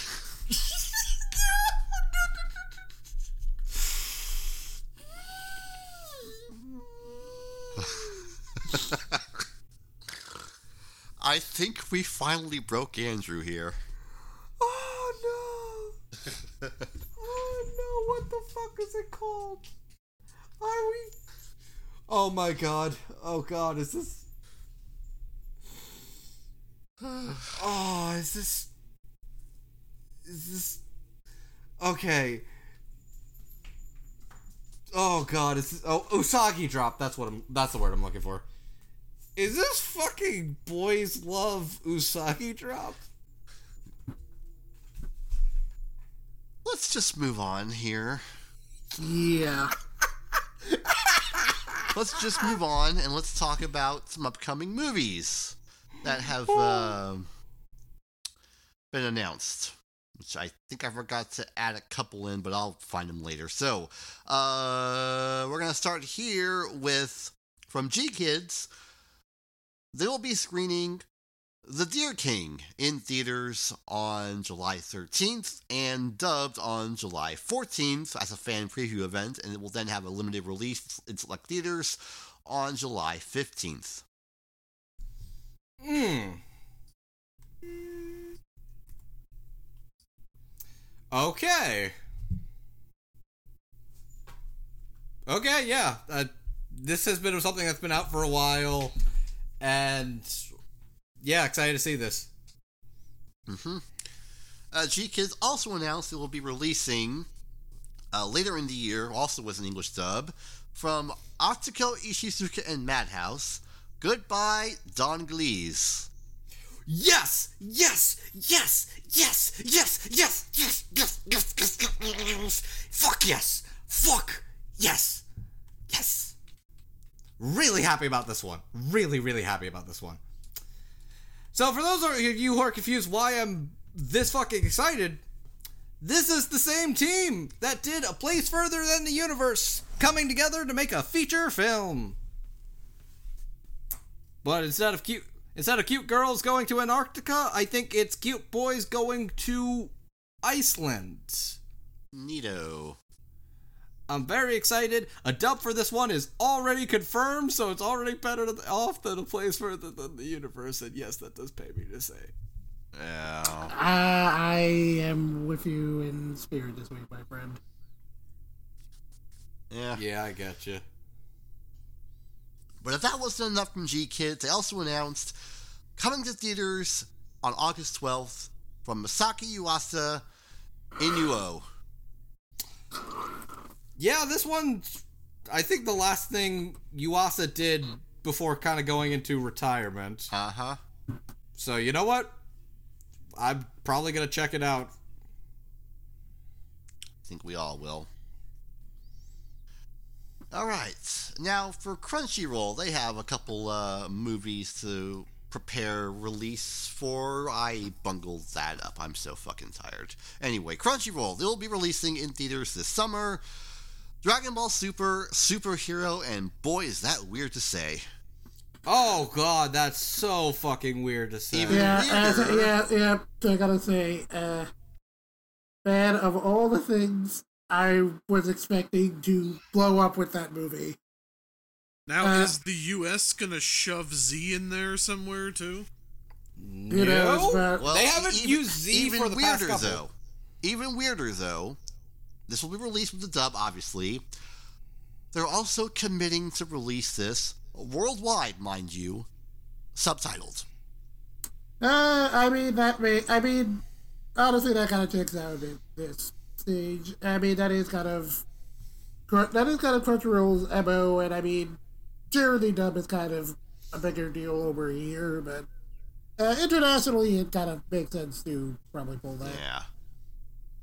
But again, gotta say, like, of all the things I was expecting to blow up with this movie, you know, it wouldn't be like, oh, you know, like Gohan finally gets to do something, or Piccolo may or may not be getting a new transformation. No, the thing people are zeroing in on is Bubble with the cake.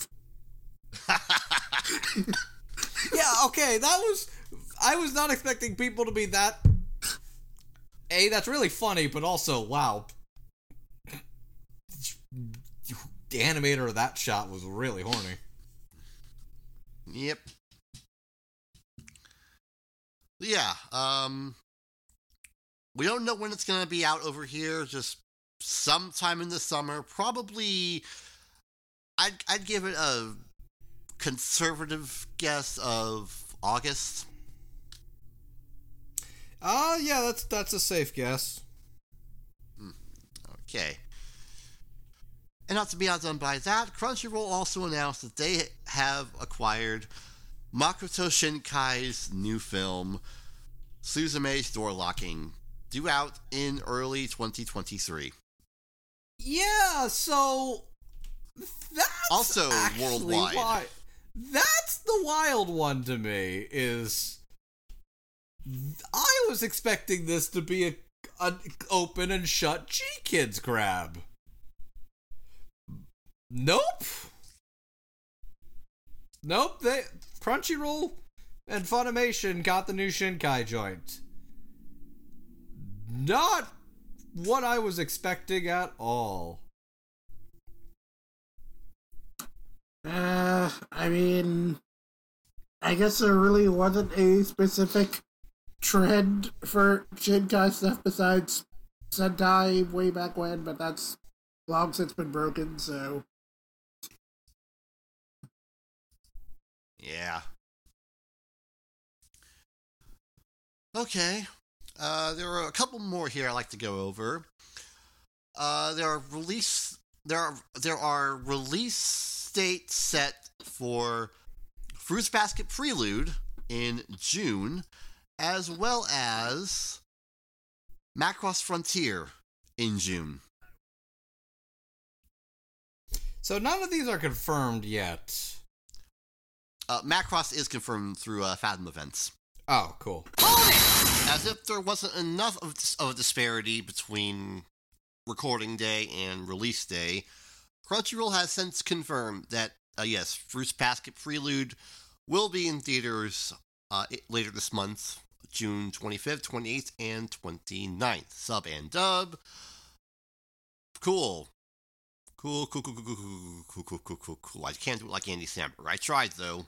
I tried. Yeah, I also think uh, One Piece film Gold is coming back to theaters in the summer. Random. I think that's be- to prep it up for film Red. Yeah, it's also going to be on Netflix uh, in a little bit too. Which, now that I'm saying all that, I'm reminded I saw that uh, movie One Piece film Gold at a theater in Uptown Charlotte at a place called the Epicenter, which was like a big you know shopping center hub. It had restaurants, bars, you know, movie theater, bowling alley, and now that whole place is virtually abandoned. Mm. Tough times. Yeah, and there's one more movie to talk about here. It's kind of interesting where it's available. The Shirobako movie is now available on both Shout Factory TV and for free, absolutely free, on Tubi. Yeah, that's interesting. Yeah. So glad to see this movie is easy to watch. But also what's happening? There was another weird Shirobako tidbit in the news. Yeah, there's at a convention, I believe, is it, uh, what convention is it? Is it? I think it was A-Kon. A-Kon, yeah. Uh, they're doing some kind of a Shirobako movie dubbing thing. Okay, okay, you need to specify specifically what that is. I don't know what this is, Andrew. Okay, so ba- so basically, what the panel is is, you know what panels where you get to like sometimes record over a thing and get to dub over scenes. It seems like they're doing that in an official capacity where it's like we have footage of a scene from the Shirobako movie. You and your friends can go co up and dub the scene on stage, and then like you could get like a copy of it on like a flash drive. But like Huh? Huh? Uh, yeah, that is very odd. I mean, admit, okay, I mean, there were times where, like, I don't like, maybe back when on a convention scene, I don't know if they necessarily do this anymore, like, Bang Zoom would have, like, that Bang Zoom would have, like, auditions for, like, some shows at cons, and they would, like, maybe pick up some new people that way, like, I did, like, I did that, like, I did that's actually how, like, Erik Kimerer got his start. and mm. maybe Erica Mendez, if I'm remembering correctly. But like, even then, that's so weird. It's still pretty weird. Like maybe the good news is we know the fucking M and E file was not burned up in a warehouse fire. So that's good news. It's weird, but cool. I, I, I guess. Okay, so there's that. Now we get to our home video roundup, starting with. I'm gonna say it right this time. Crunchyroll for August, uh, along with a rescheduled release for July 26th. Uh, part one of Back Arrow has been pushed back a month. Ah, darn, but A, at least it's coming. Yeah. Anyway, uh, August 2nd, we have collection 30 of One Piece. So that's within Dressrosa because Rebecca is on the cover. All right. On August 9th, our first LE of the month and our first LE of this revised regime, combatants will be dispatched. Not surprised its combatants will be dispatched, all things considered. This seems like a pretty big uh, Funimation co-pro thing with Kadokawa. This one seemed like it was a shoe-in to me. And now official confirmation that limited edition sets are in fact on the ta- on the table or on the menu. They're happening. Uh-huh. Now we can all c- calm down knowing these are still on the table. Yes. I feel a little better about that myself, so I'm I'm happy about that. All right. We also have out on August 9th, The Detective is Already Dead. Yeah. Yeah. Yeah. Okay, moving on to August 23rd. Also a rescheduled release, uh, part one of season three of Kingdom. Yep. Will be interesting to find out where that was dubbed. I'm extremely curious about that. Yeah. All right, and we also have My Hero Academia World Heroes Mission with three SKUs. I was looking forward to this one, yeah. Yes, we have a regular version. We have a fig pin bonus at Walmart and a steelbook at Best Buy. Yay, big. Nice. Coolness. All right. Moving on to August 30th, we have Sunny Boy. Yeah. Yeah. Yeah, I'm gonna fucking buy this. Y'all should buy Sunny Boy. I'm I, I saw some people sad that this one wasn't getting an LE, but I'm gonna be real. I love Sunny Boy. This was not the kind of thing that was gonna make it mainstream. I'm not surprised. At, at least this is a at least this is a show I can safely, absolutely recommend to buy and watch. Unlike Detective is already dead. Yeah, and you know what? You'll be able to own it, so that's something. Yep. Yes, we also have our second LE of August. Last Dungeon Boonies. This one I'm actually a little surprised about getting an LE. Not because it was a bad show, I just didn't think it was big enough to get the nice box. And it's not a, it's actually a pretty nice box. I, I would I would yeah, no, I'd I'd fucking check this out maybe. Okay. Alright, so now we go to Sentai for their August slate, starting on August 2nd with Shiki Shikizakura. This was a show that they got. It was CG kind of mecha. Neat.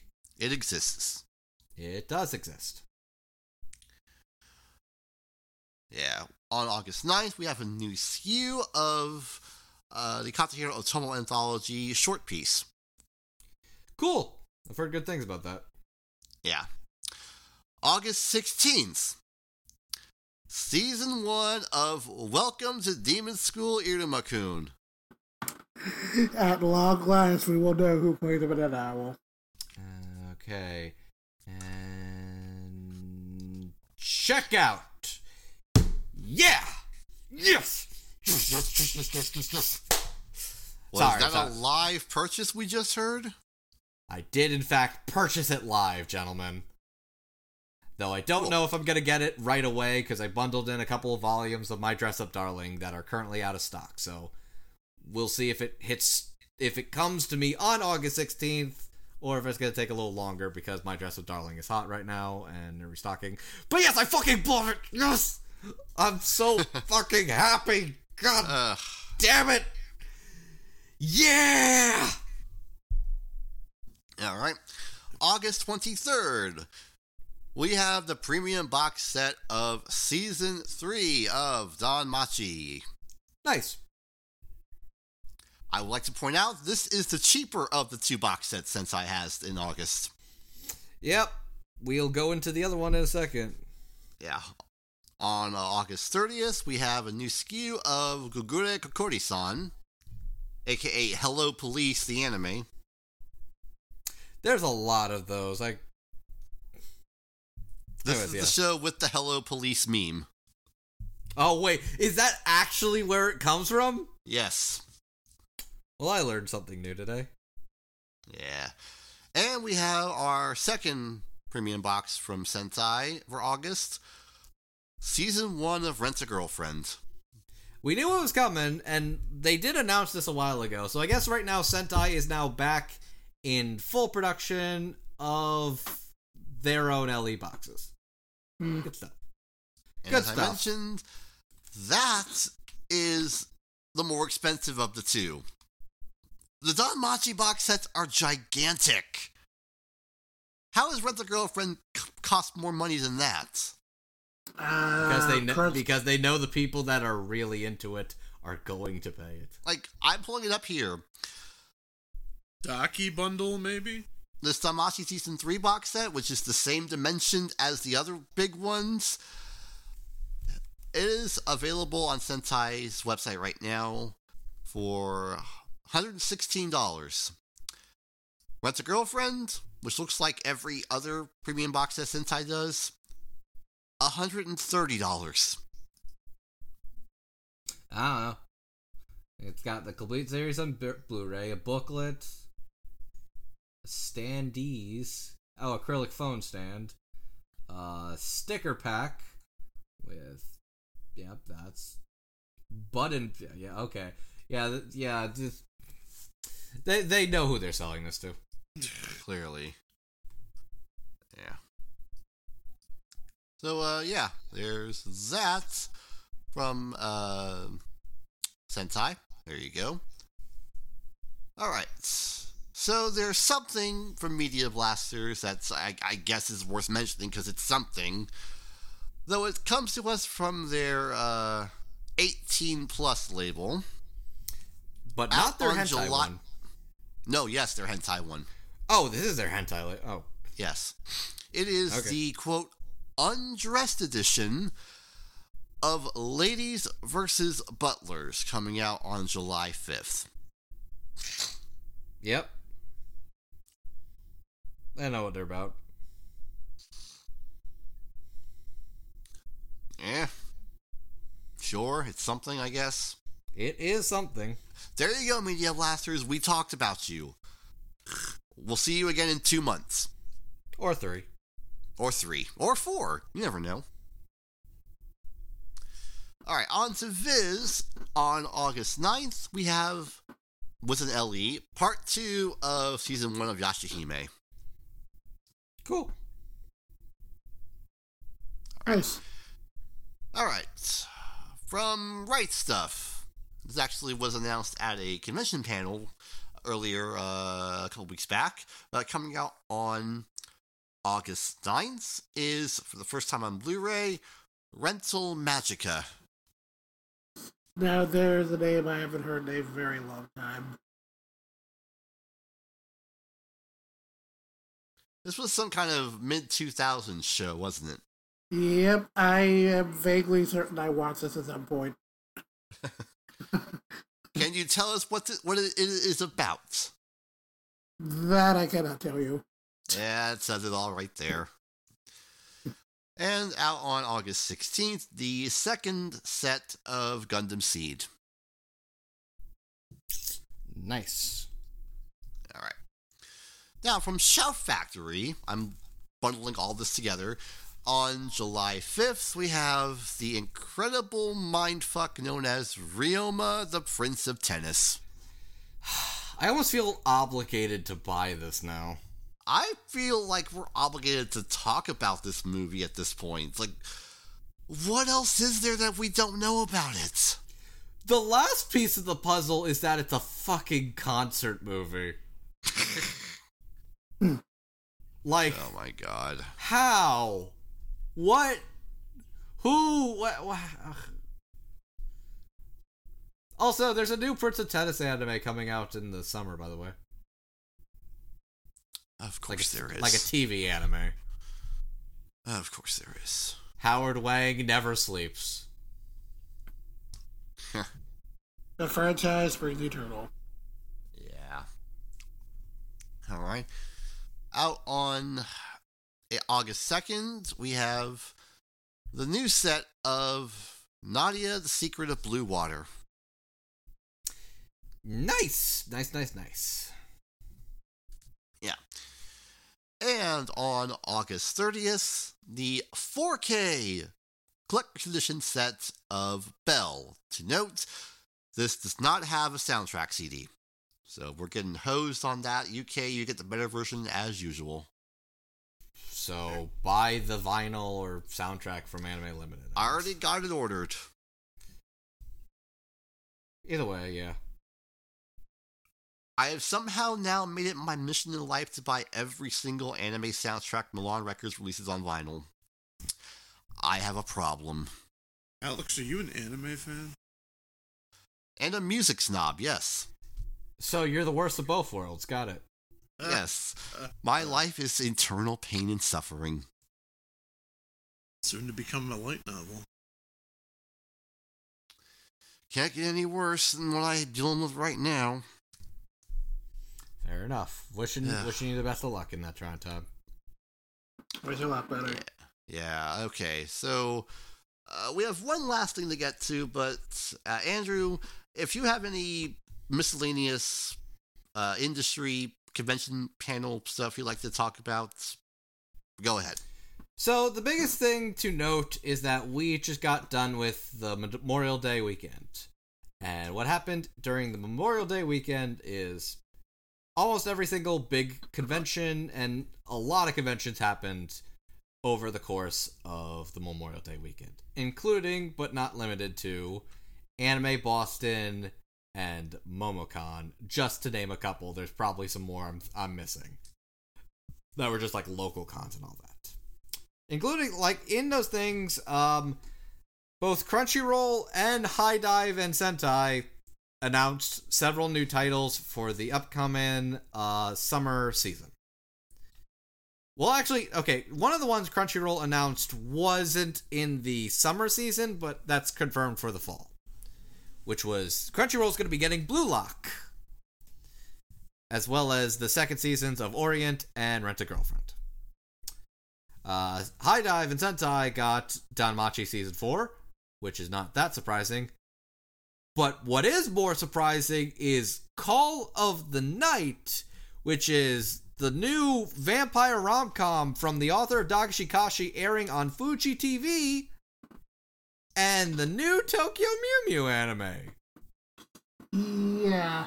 Uh, Call of the Night is a surprising pickup in terms of you would think Crunchyroll would have gotten that, but it does fit Sentai's brand, so it makes sense.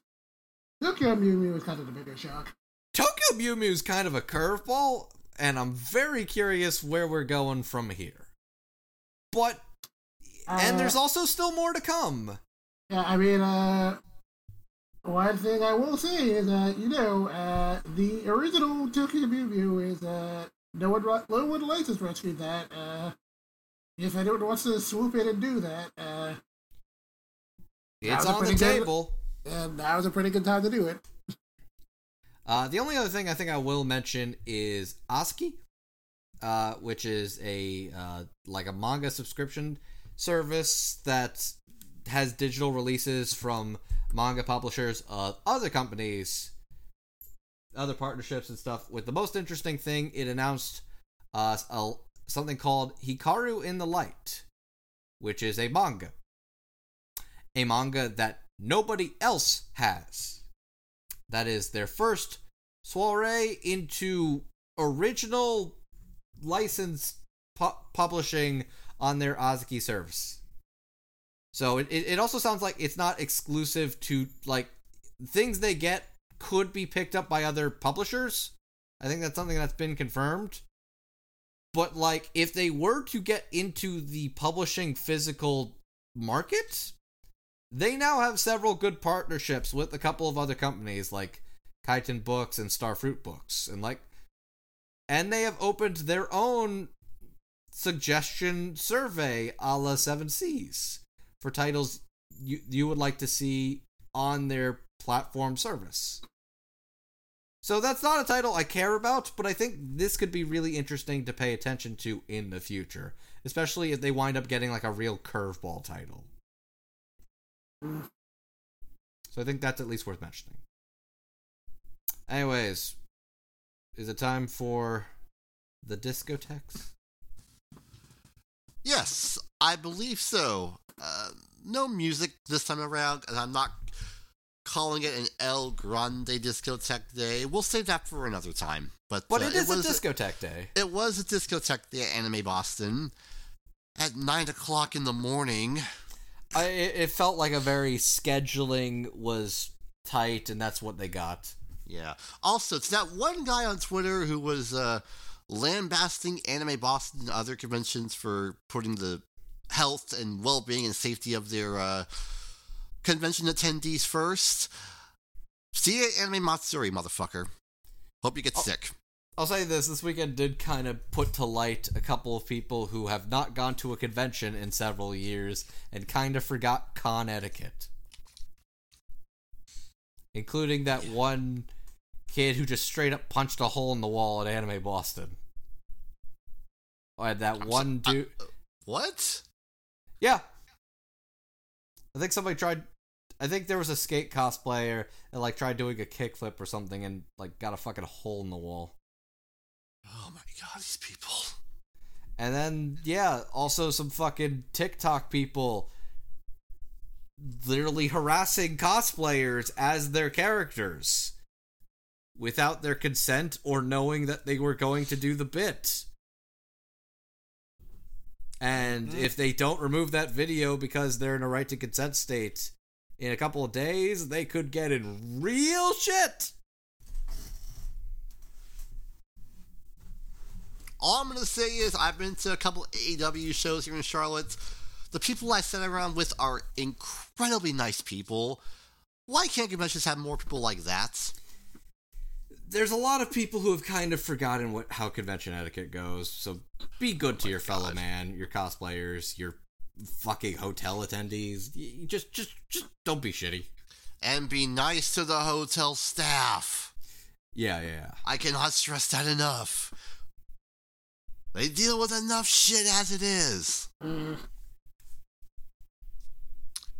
Okay, anyway, uh, Discotek. They were Anime Boston. They announced some stuff. And they started off with, uh, Actually, a pretty big one, yeah. yeah, they are releasing on Blu ray Planet With. So, Jet, I remember we had a conversation a while ago where I asked if Planet With was to get a release and it was to be sub only, would you be disappointed? Uh, the answer is obviously, I like obviously yes, but at the same time, I am glad it is getting released at all. I think that was exactly what you had sent me. It's like, yes, I'd be bummed, but like, fuck it, I want to own it. And guess what? Now you can.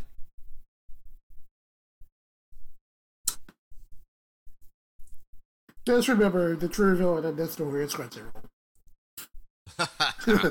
maybe maybe a little for at least underestimating this one. So yeah, this is the uh, Satoshi Mizushima original anime production in like summer in like the summer of 2018 that kind of went unsung, but turned out to be a really fucking good series. So yeah, 12 episode mecha anime, uh, picked up by Discotek, Japanese with English subtitles. Uh, it's got clean OPs, EDs, promos, and an alternate finale episode with different music cues, which was not even a thing I knew existed. Me neither. But Neato. Discotek picked it up because, of course, they did. So hey, Neato. that's Yeah. neat. That's very cool. I'm definitely gonna pick this one up for sure. And I, I, Yeah. Yeah. Okay. Well, we also have more Lupin here, and it's a very interesting title. It is Lupin the Third, Dead or Alive, the 1996 Lupin film directed by the man himself, Monkey Punch. I did not know there was a Lupin anime that was directed by Monkey Punch himself. That's really cool, and mm. that's wild. Yeah.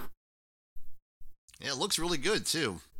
Yeah, yeah, I'm, I'm very curious about this one for sure. But yeah, another another Lupin joint, and one I did not know existed. Yeah. Uh, Funimation dub will be included, so you know you know what to expect. Oh, this was one of this was a Funimation era Lupin thing. Okay, Yes. they got a lot more Lupin stuff than I thought. Yeah.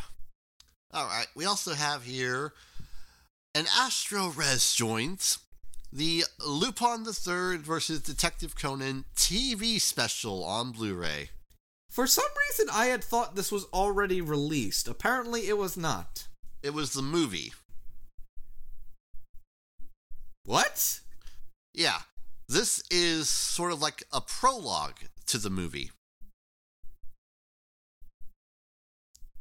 Oh my god, really? Yeah, and as the slide says, extensively remastered for HD, frame rate fixes, recomposited credit sequences, and a new upscale to 1080p with Astro Res. And there will be a dub. So this must have been a mess to clean up then. God, It was seriously. animated. It was animated in SD What? in 2013. In 2013? Wow. They animated this in SD in 2013? Are you fucking shitting me? Insanity. Actual insanity. I thought this was a movie that was already released. That's why I'm like, why is this such a big deal? I didn't think this was a different thing that was connected to it. That's, oh my god. I vaguely remember there was more than one Lupin versus Detective Conan thing, but I didn't know this. I, wow, yeah. Okay, cool. Mhm. That That's kind of insane. Cool, but fucking, wow, weird. Okay. I would just like to point out I really like the um, Windows XP era PowerPoint look they had for this uh, slide presentation. I know what they're about. Yeah. All right, they announced a new Steelbook coming out. Fatal Fury the motion picture, Nice. which is very cool. It's, it's a very dumb movie, but it looks nice because uh, Masami Obari knows what the fellas and the ladies and the fellas like. I have a question. Is this the one that was re released that had a Matt McMuscle's commentary track on?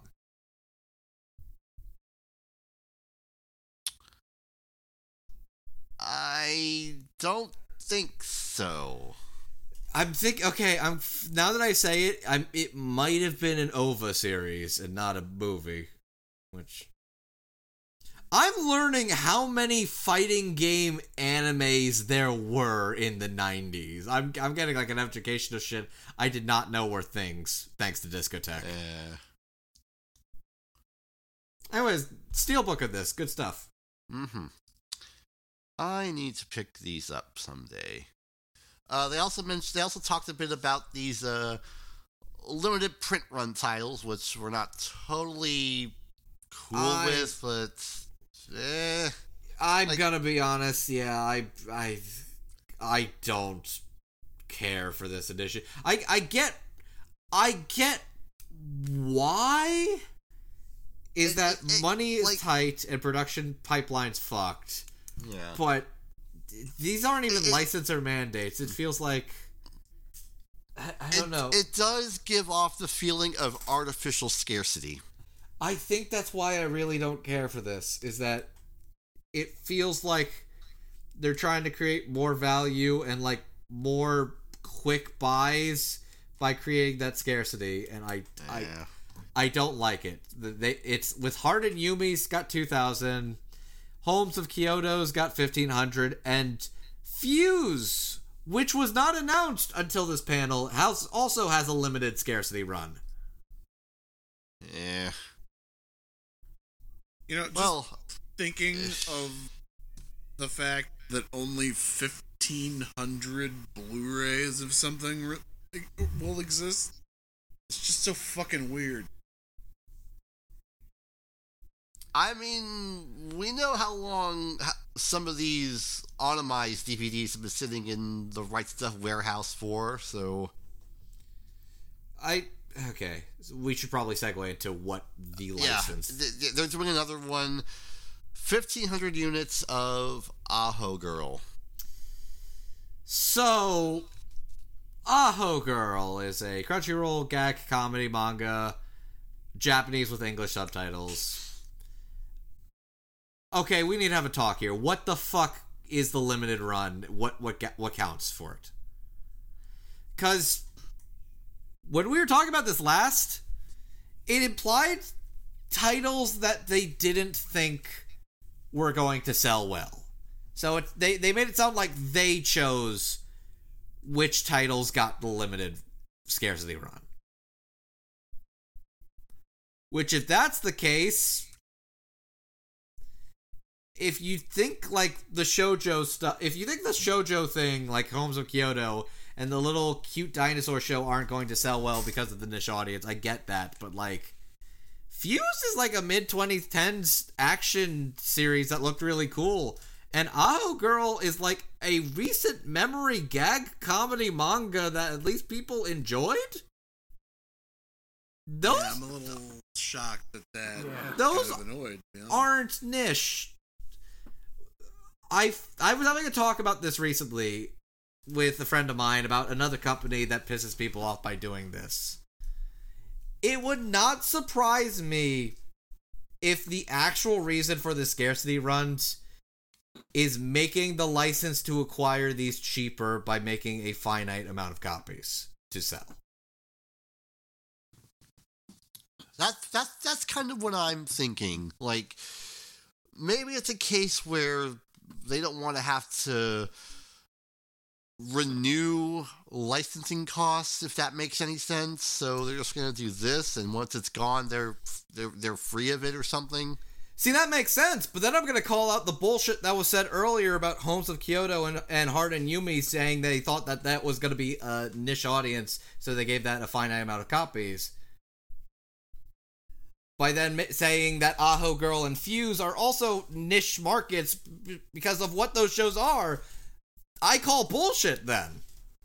I feel like it would be one thing if they're like gonna have you know 1500 releases initially and judge how the sales go and potentially maybe down the line do more based on whether or not it sells but the whole like exclusive numbered thing i'm just like I don't care for this. I really do not care for this initiative. Yeah. Well, we'll see where it goes. I'm I'm glad they got Aho Girl, and I'm glad people can pick that up. But yeah, that one is also sub only. like i don't think the physical media anime market is bad enough that you're not gonna sell more than 1500 of a semi-popular title I, I really feel like this is a way to cheapen the cost, and the fact that they didn't say that and said it's because we didn't think these titles were going to do well last time we talked about this kind of makes me a little more irate. Yeah. The good news is Planet With is not one of these titles. Yeah, that's a relief. Good to know. Yeah, Planet With is not on one of these limited scarcity runs. Okay. All right. We also have a new uh, live action title, and it's a pretty interesting one. It is fr- the film Shogun's Samurai, directed by Kinji Fukasaku and starring the one and only Sonny Chiba. Nice. It's a very bloody affair, which makes it fun for the whole family. Nice indeedy. All right. We have a new SD Blu ray release of a previously released DVD title, Beelzebub. Okay, I thought this was previously released, mm, but Yeah, I couldn't. Okay, cool. I think I thought this was in the original batch of like when Crunchyroll did their first DVD partnership with Discotek. I thought Beelzebub was among them, but I think I was mistaken. So this was just this was just a regular license Discotek acquired. Yeah, Beelzebub got 60 episodes. I'm told this is a cute show. It's it's pretty fun. Also, the maid's pretty hot. Okay. All right. Uh, they gave us an update on Urusei Yatsura, the movies. Movie 5 and Movie 6 are almost ready. Um, AnimEigo dubs will be included. Other features TBD. They showed off some packaging, which looks very nice. We had an update on Project A-ko 2. Uh, the work is still ongoing for that. They showed off some more artwork for that as well. Like the packaging, it looks uh, very nice. Again, new artwork, which also looks very nice. So yeah, is that all of the Urusei not Yatsura movies now? Uh, yes, there are six movies. Okay, so they now have all six Urusei Yatsura movies. They they have had them. They've just been trying to get them all out, all, all out on Blu-ray. Okay. To, in my defense, some of these licensing announcements to when their release, it's been a while for me to remember some Yeah. of these. All right. They also announced uh, a new uh, title coming out uh, later in the fall. Symphogear AXZ. This is season four Yep. of five for Symphogear. So they have almost released the entirety of the Symphogear franchise, which is actually pretty impressive. I'm glad that they have kept it. Yeah. Uh, and, Honestly, uh, yeah, uh, I, I kind of was afraid they were gonna just drop this one. Uh, yeah, uh, and it's also worth noting that yes, this is in fact the season with Big Titty Nissan Shoyota. Yes! Yes! Great! Good. Eventually, I'm gonna actually sit down and watch Symphogear. You should. Yeah, apparently they really have to work hard for s- their subtitling software for Symphogear. Really pushes I it. believe it. Really pushes it to the limit. Anyways, good stuff. Glad they're uh getting the more Symphogear. Yeah. Yeah. So yeah, we have our August uh, release slate for Discotek. It is Planet With, Lupin versus Conan TV, uh, Fuse, Aho Girl, Fatal Fury Steelbook, and yes, Project A-ko 2. Did we talk about the June and July slates already? I feel like we, We have. talked about those in past episodes, yes. Got it. Okay.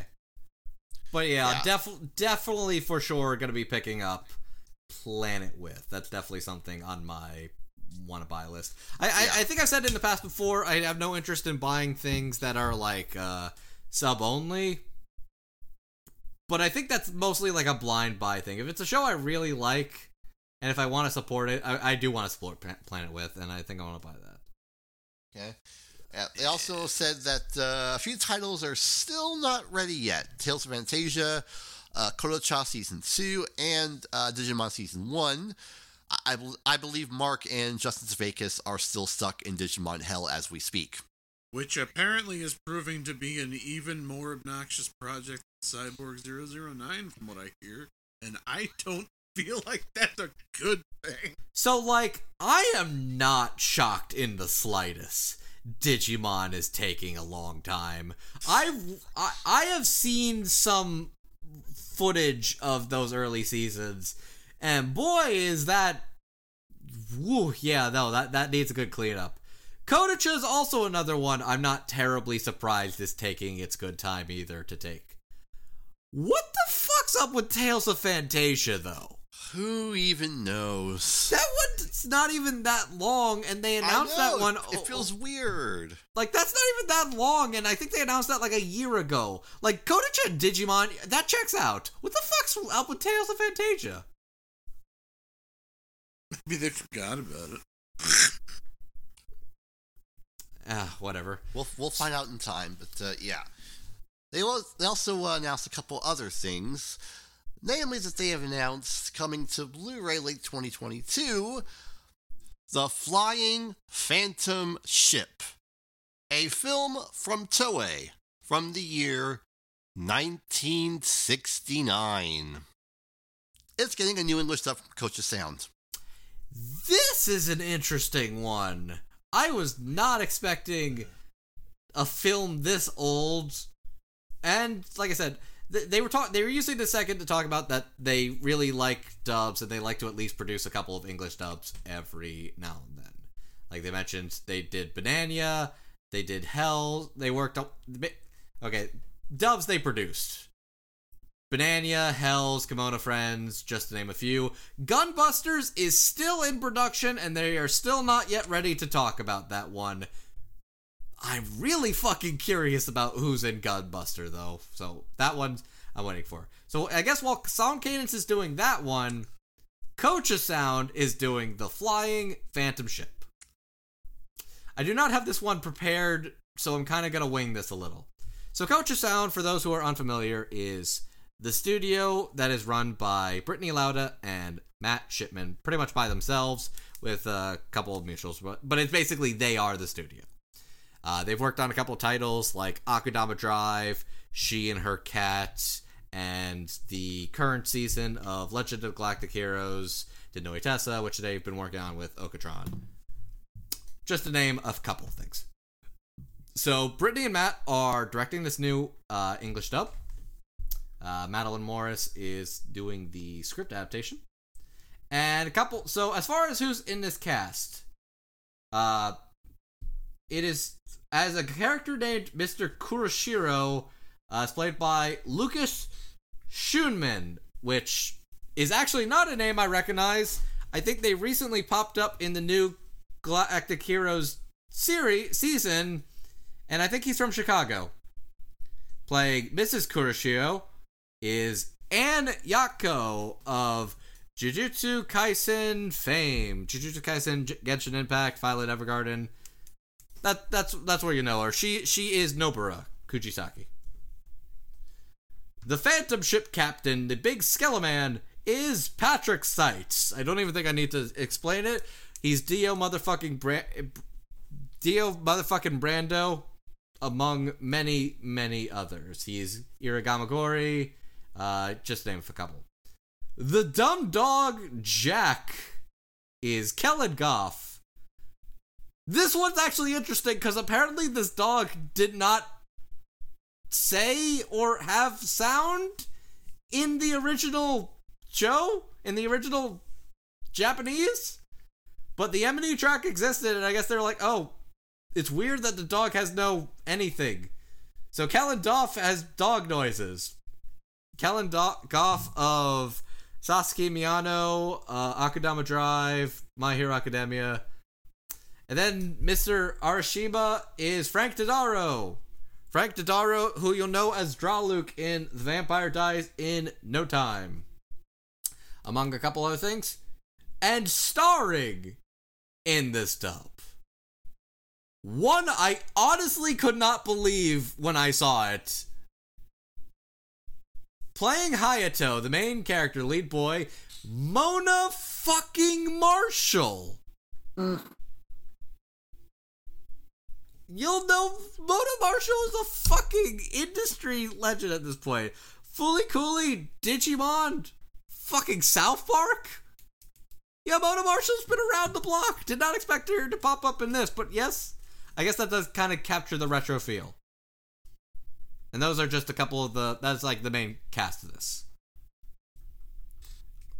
This was a very interesting surprise, and I gotta say, this absolutely puts this movie on my fucking radar. Mm.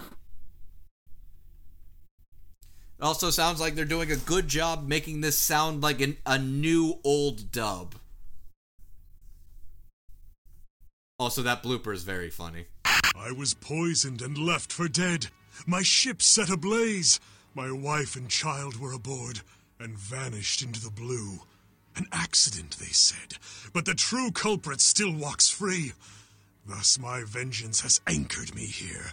My spirit is moored to my phantom ship, and I shall haunt this place until the day that. Oh, you little shit! You little. you missed me. You missed me, you little shit. Check this out. You see that? You see that? Over there, my burning ship? I'm going back. you. Guy on the couch, scared lady, Scooby Dog. A lot you. So yeah, this is pretty cool. I'm definitely gonna check this out. Mm-hmm. Very, very good. All right, and they ended off with uh, one last thing at the end. It was kind of, eh, but still cool, I guess. Uh, Discotek will be releasing later in the year the Virtua Fighter anime, complete with the partial dub that Media Blasters put for it, the first 24 episodes. I guess they just didn't feel like completing the rest of it. It was the VHS era, which was basically everybody did not know how the fucking game was played back then. I still don't know how the game is played. It's definitely at least a lot cleaner than how it was when things were released on VHS. That's for fucking sure. Anyways, Virtual Fighter. It's cool. Yeah, no, that, that that's pretty neat. But yeah, I I definitely say, as far as the standouts of this particular panel, uh, flying Phantom ship for sure, and definitely Planet With. I'm definitely really happy Planet With got picked up. Mm-hmm. Very good. And of course, more to come in the future. And it, I think they were. What was the next panel they were hyping up? I don't even remember. I couldn't tell you.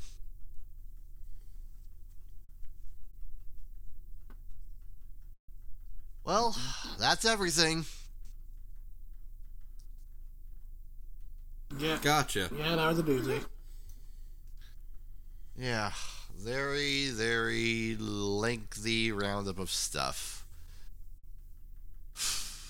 But we Yeah, did it, and my we did voice didn't crap out in the end. Although my nose feels very plugged up right now. So let's wrap this up. Alrighty. So, any final words before we head out of here and go to sleep for three days? Or that's just what I'm gonna do. Um, expect a lot of video game news to be coming out soon. It's June, and Keighley's summer game thing's gonna be coming, so that should be interesting. Anyways, yeah, uh, we'll talk to you more later with more news. Yes, we will. Thank you for listening to this uh, extra stuffed up edition of the podcast. And we hope to come back next time for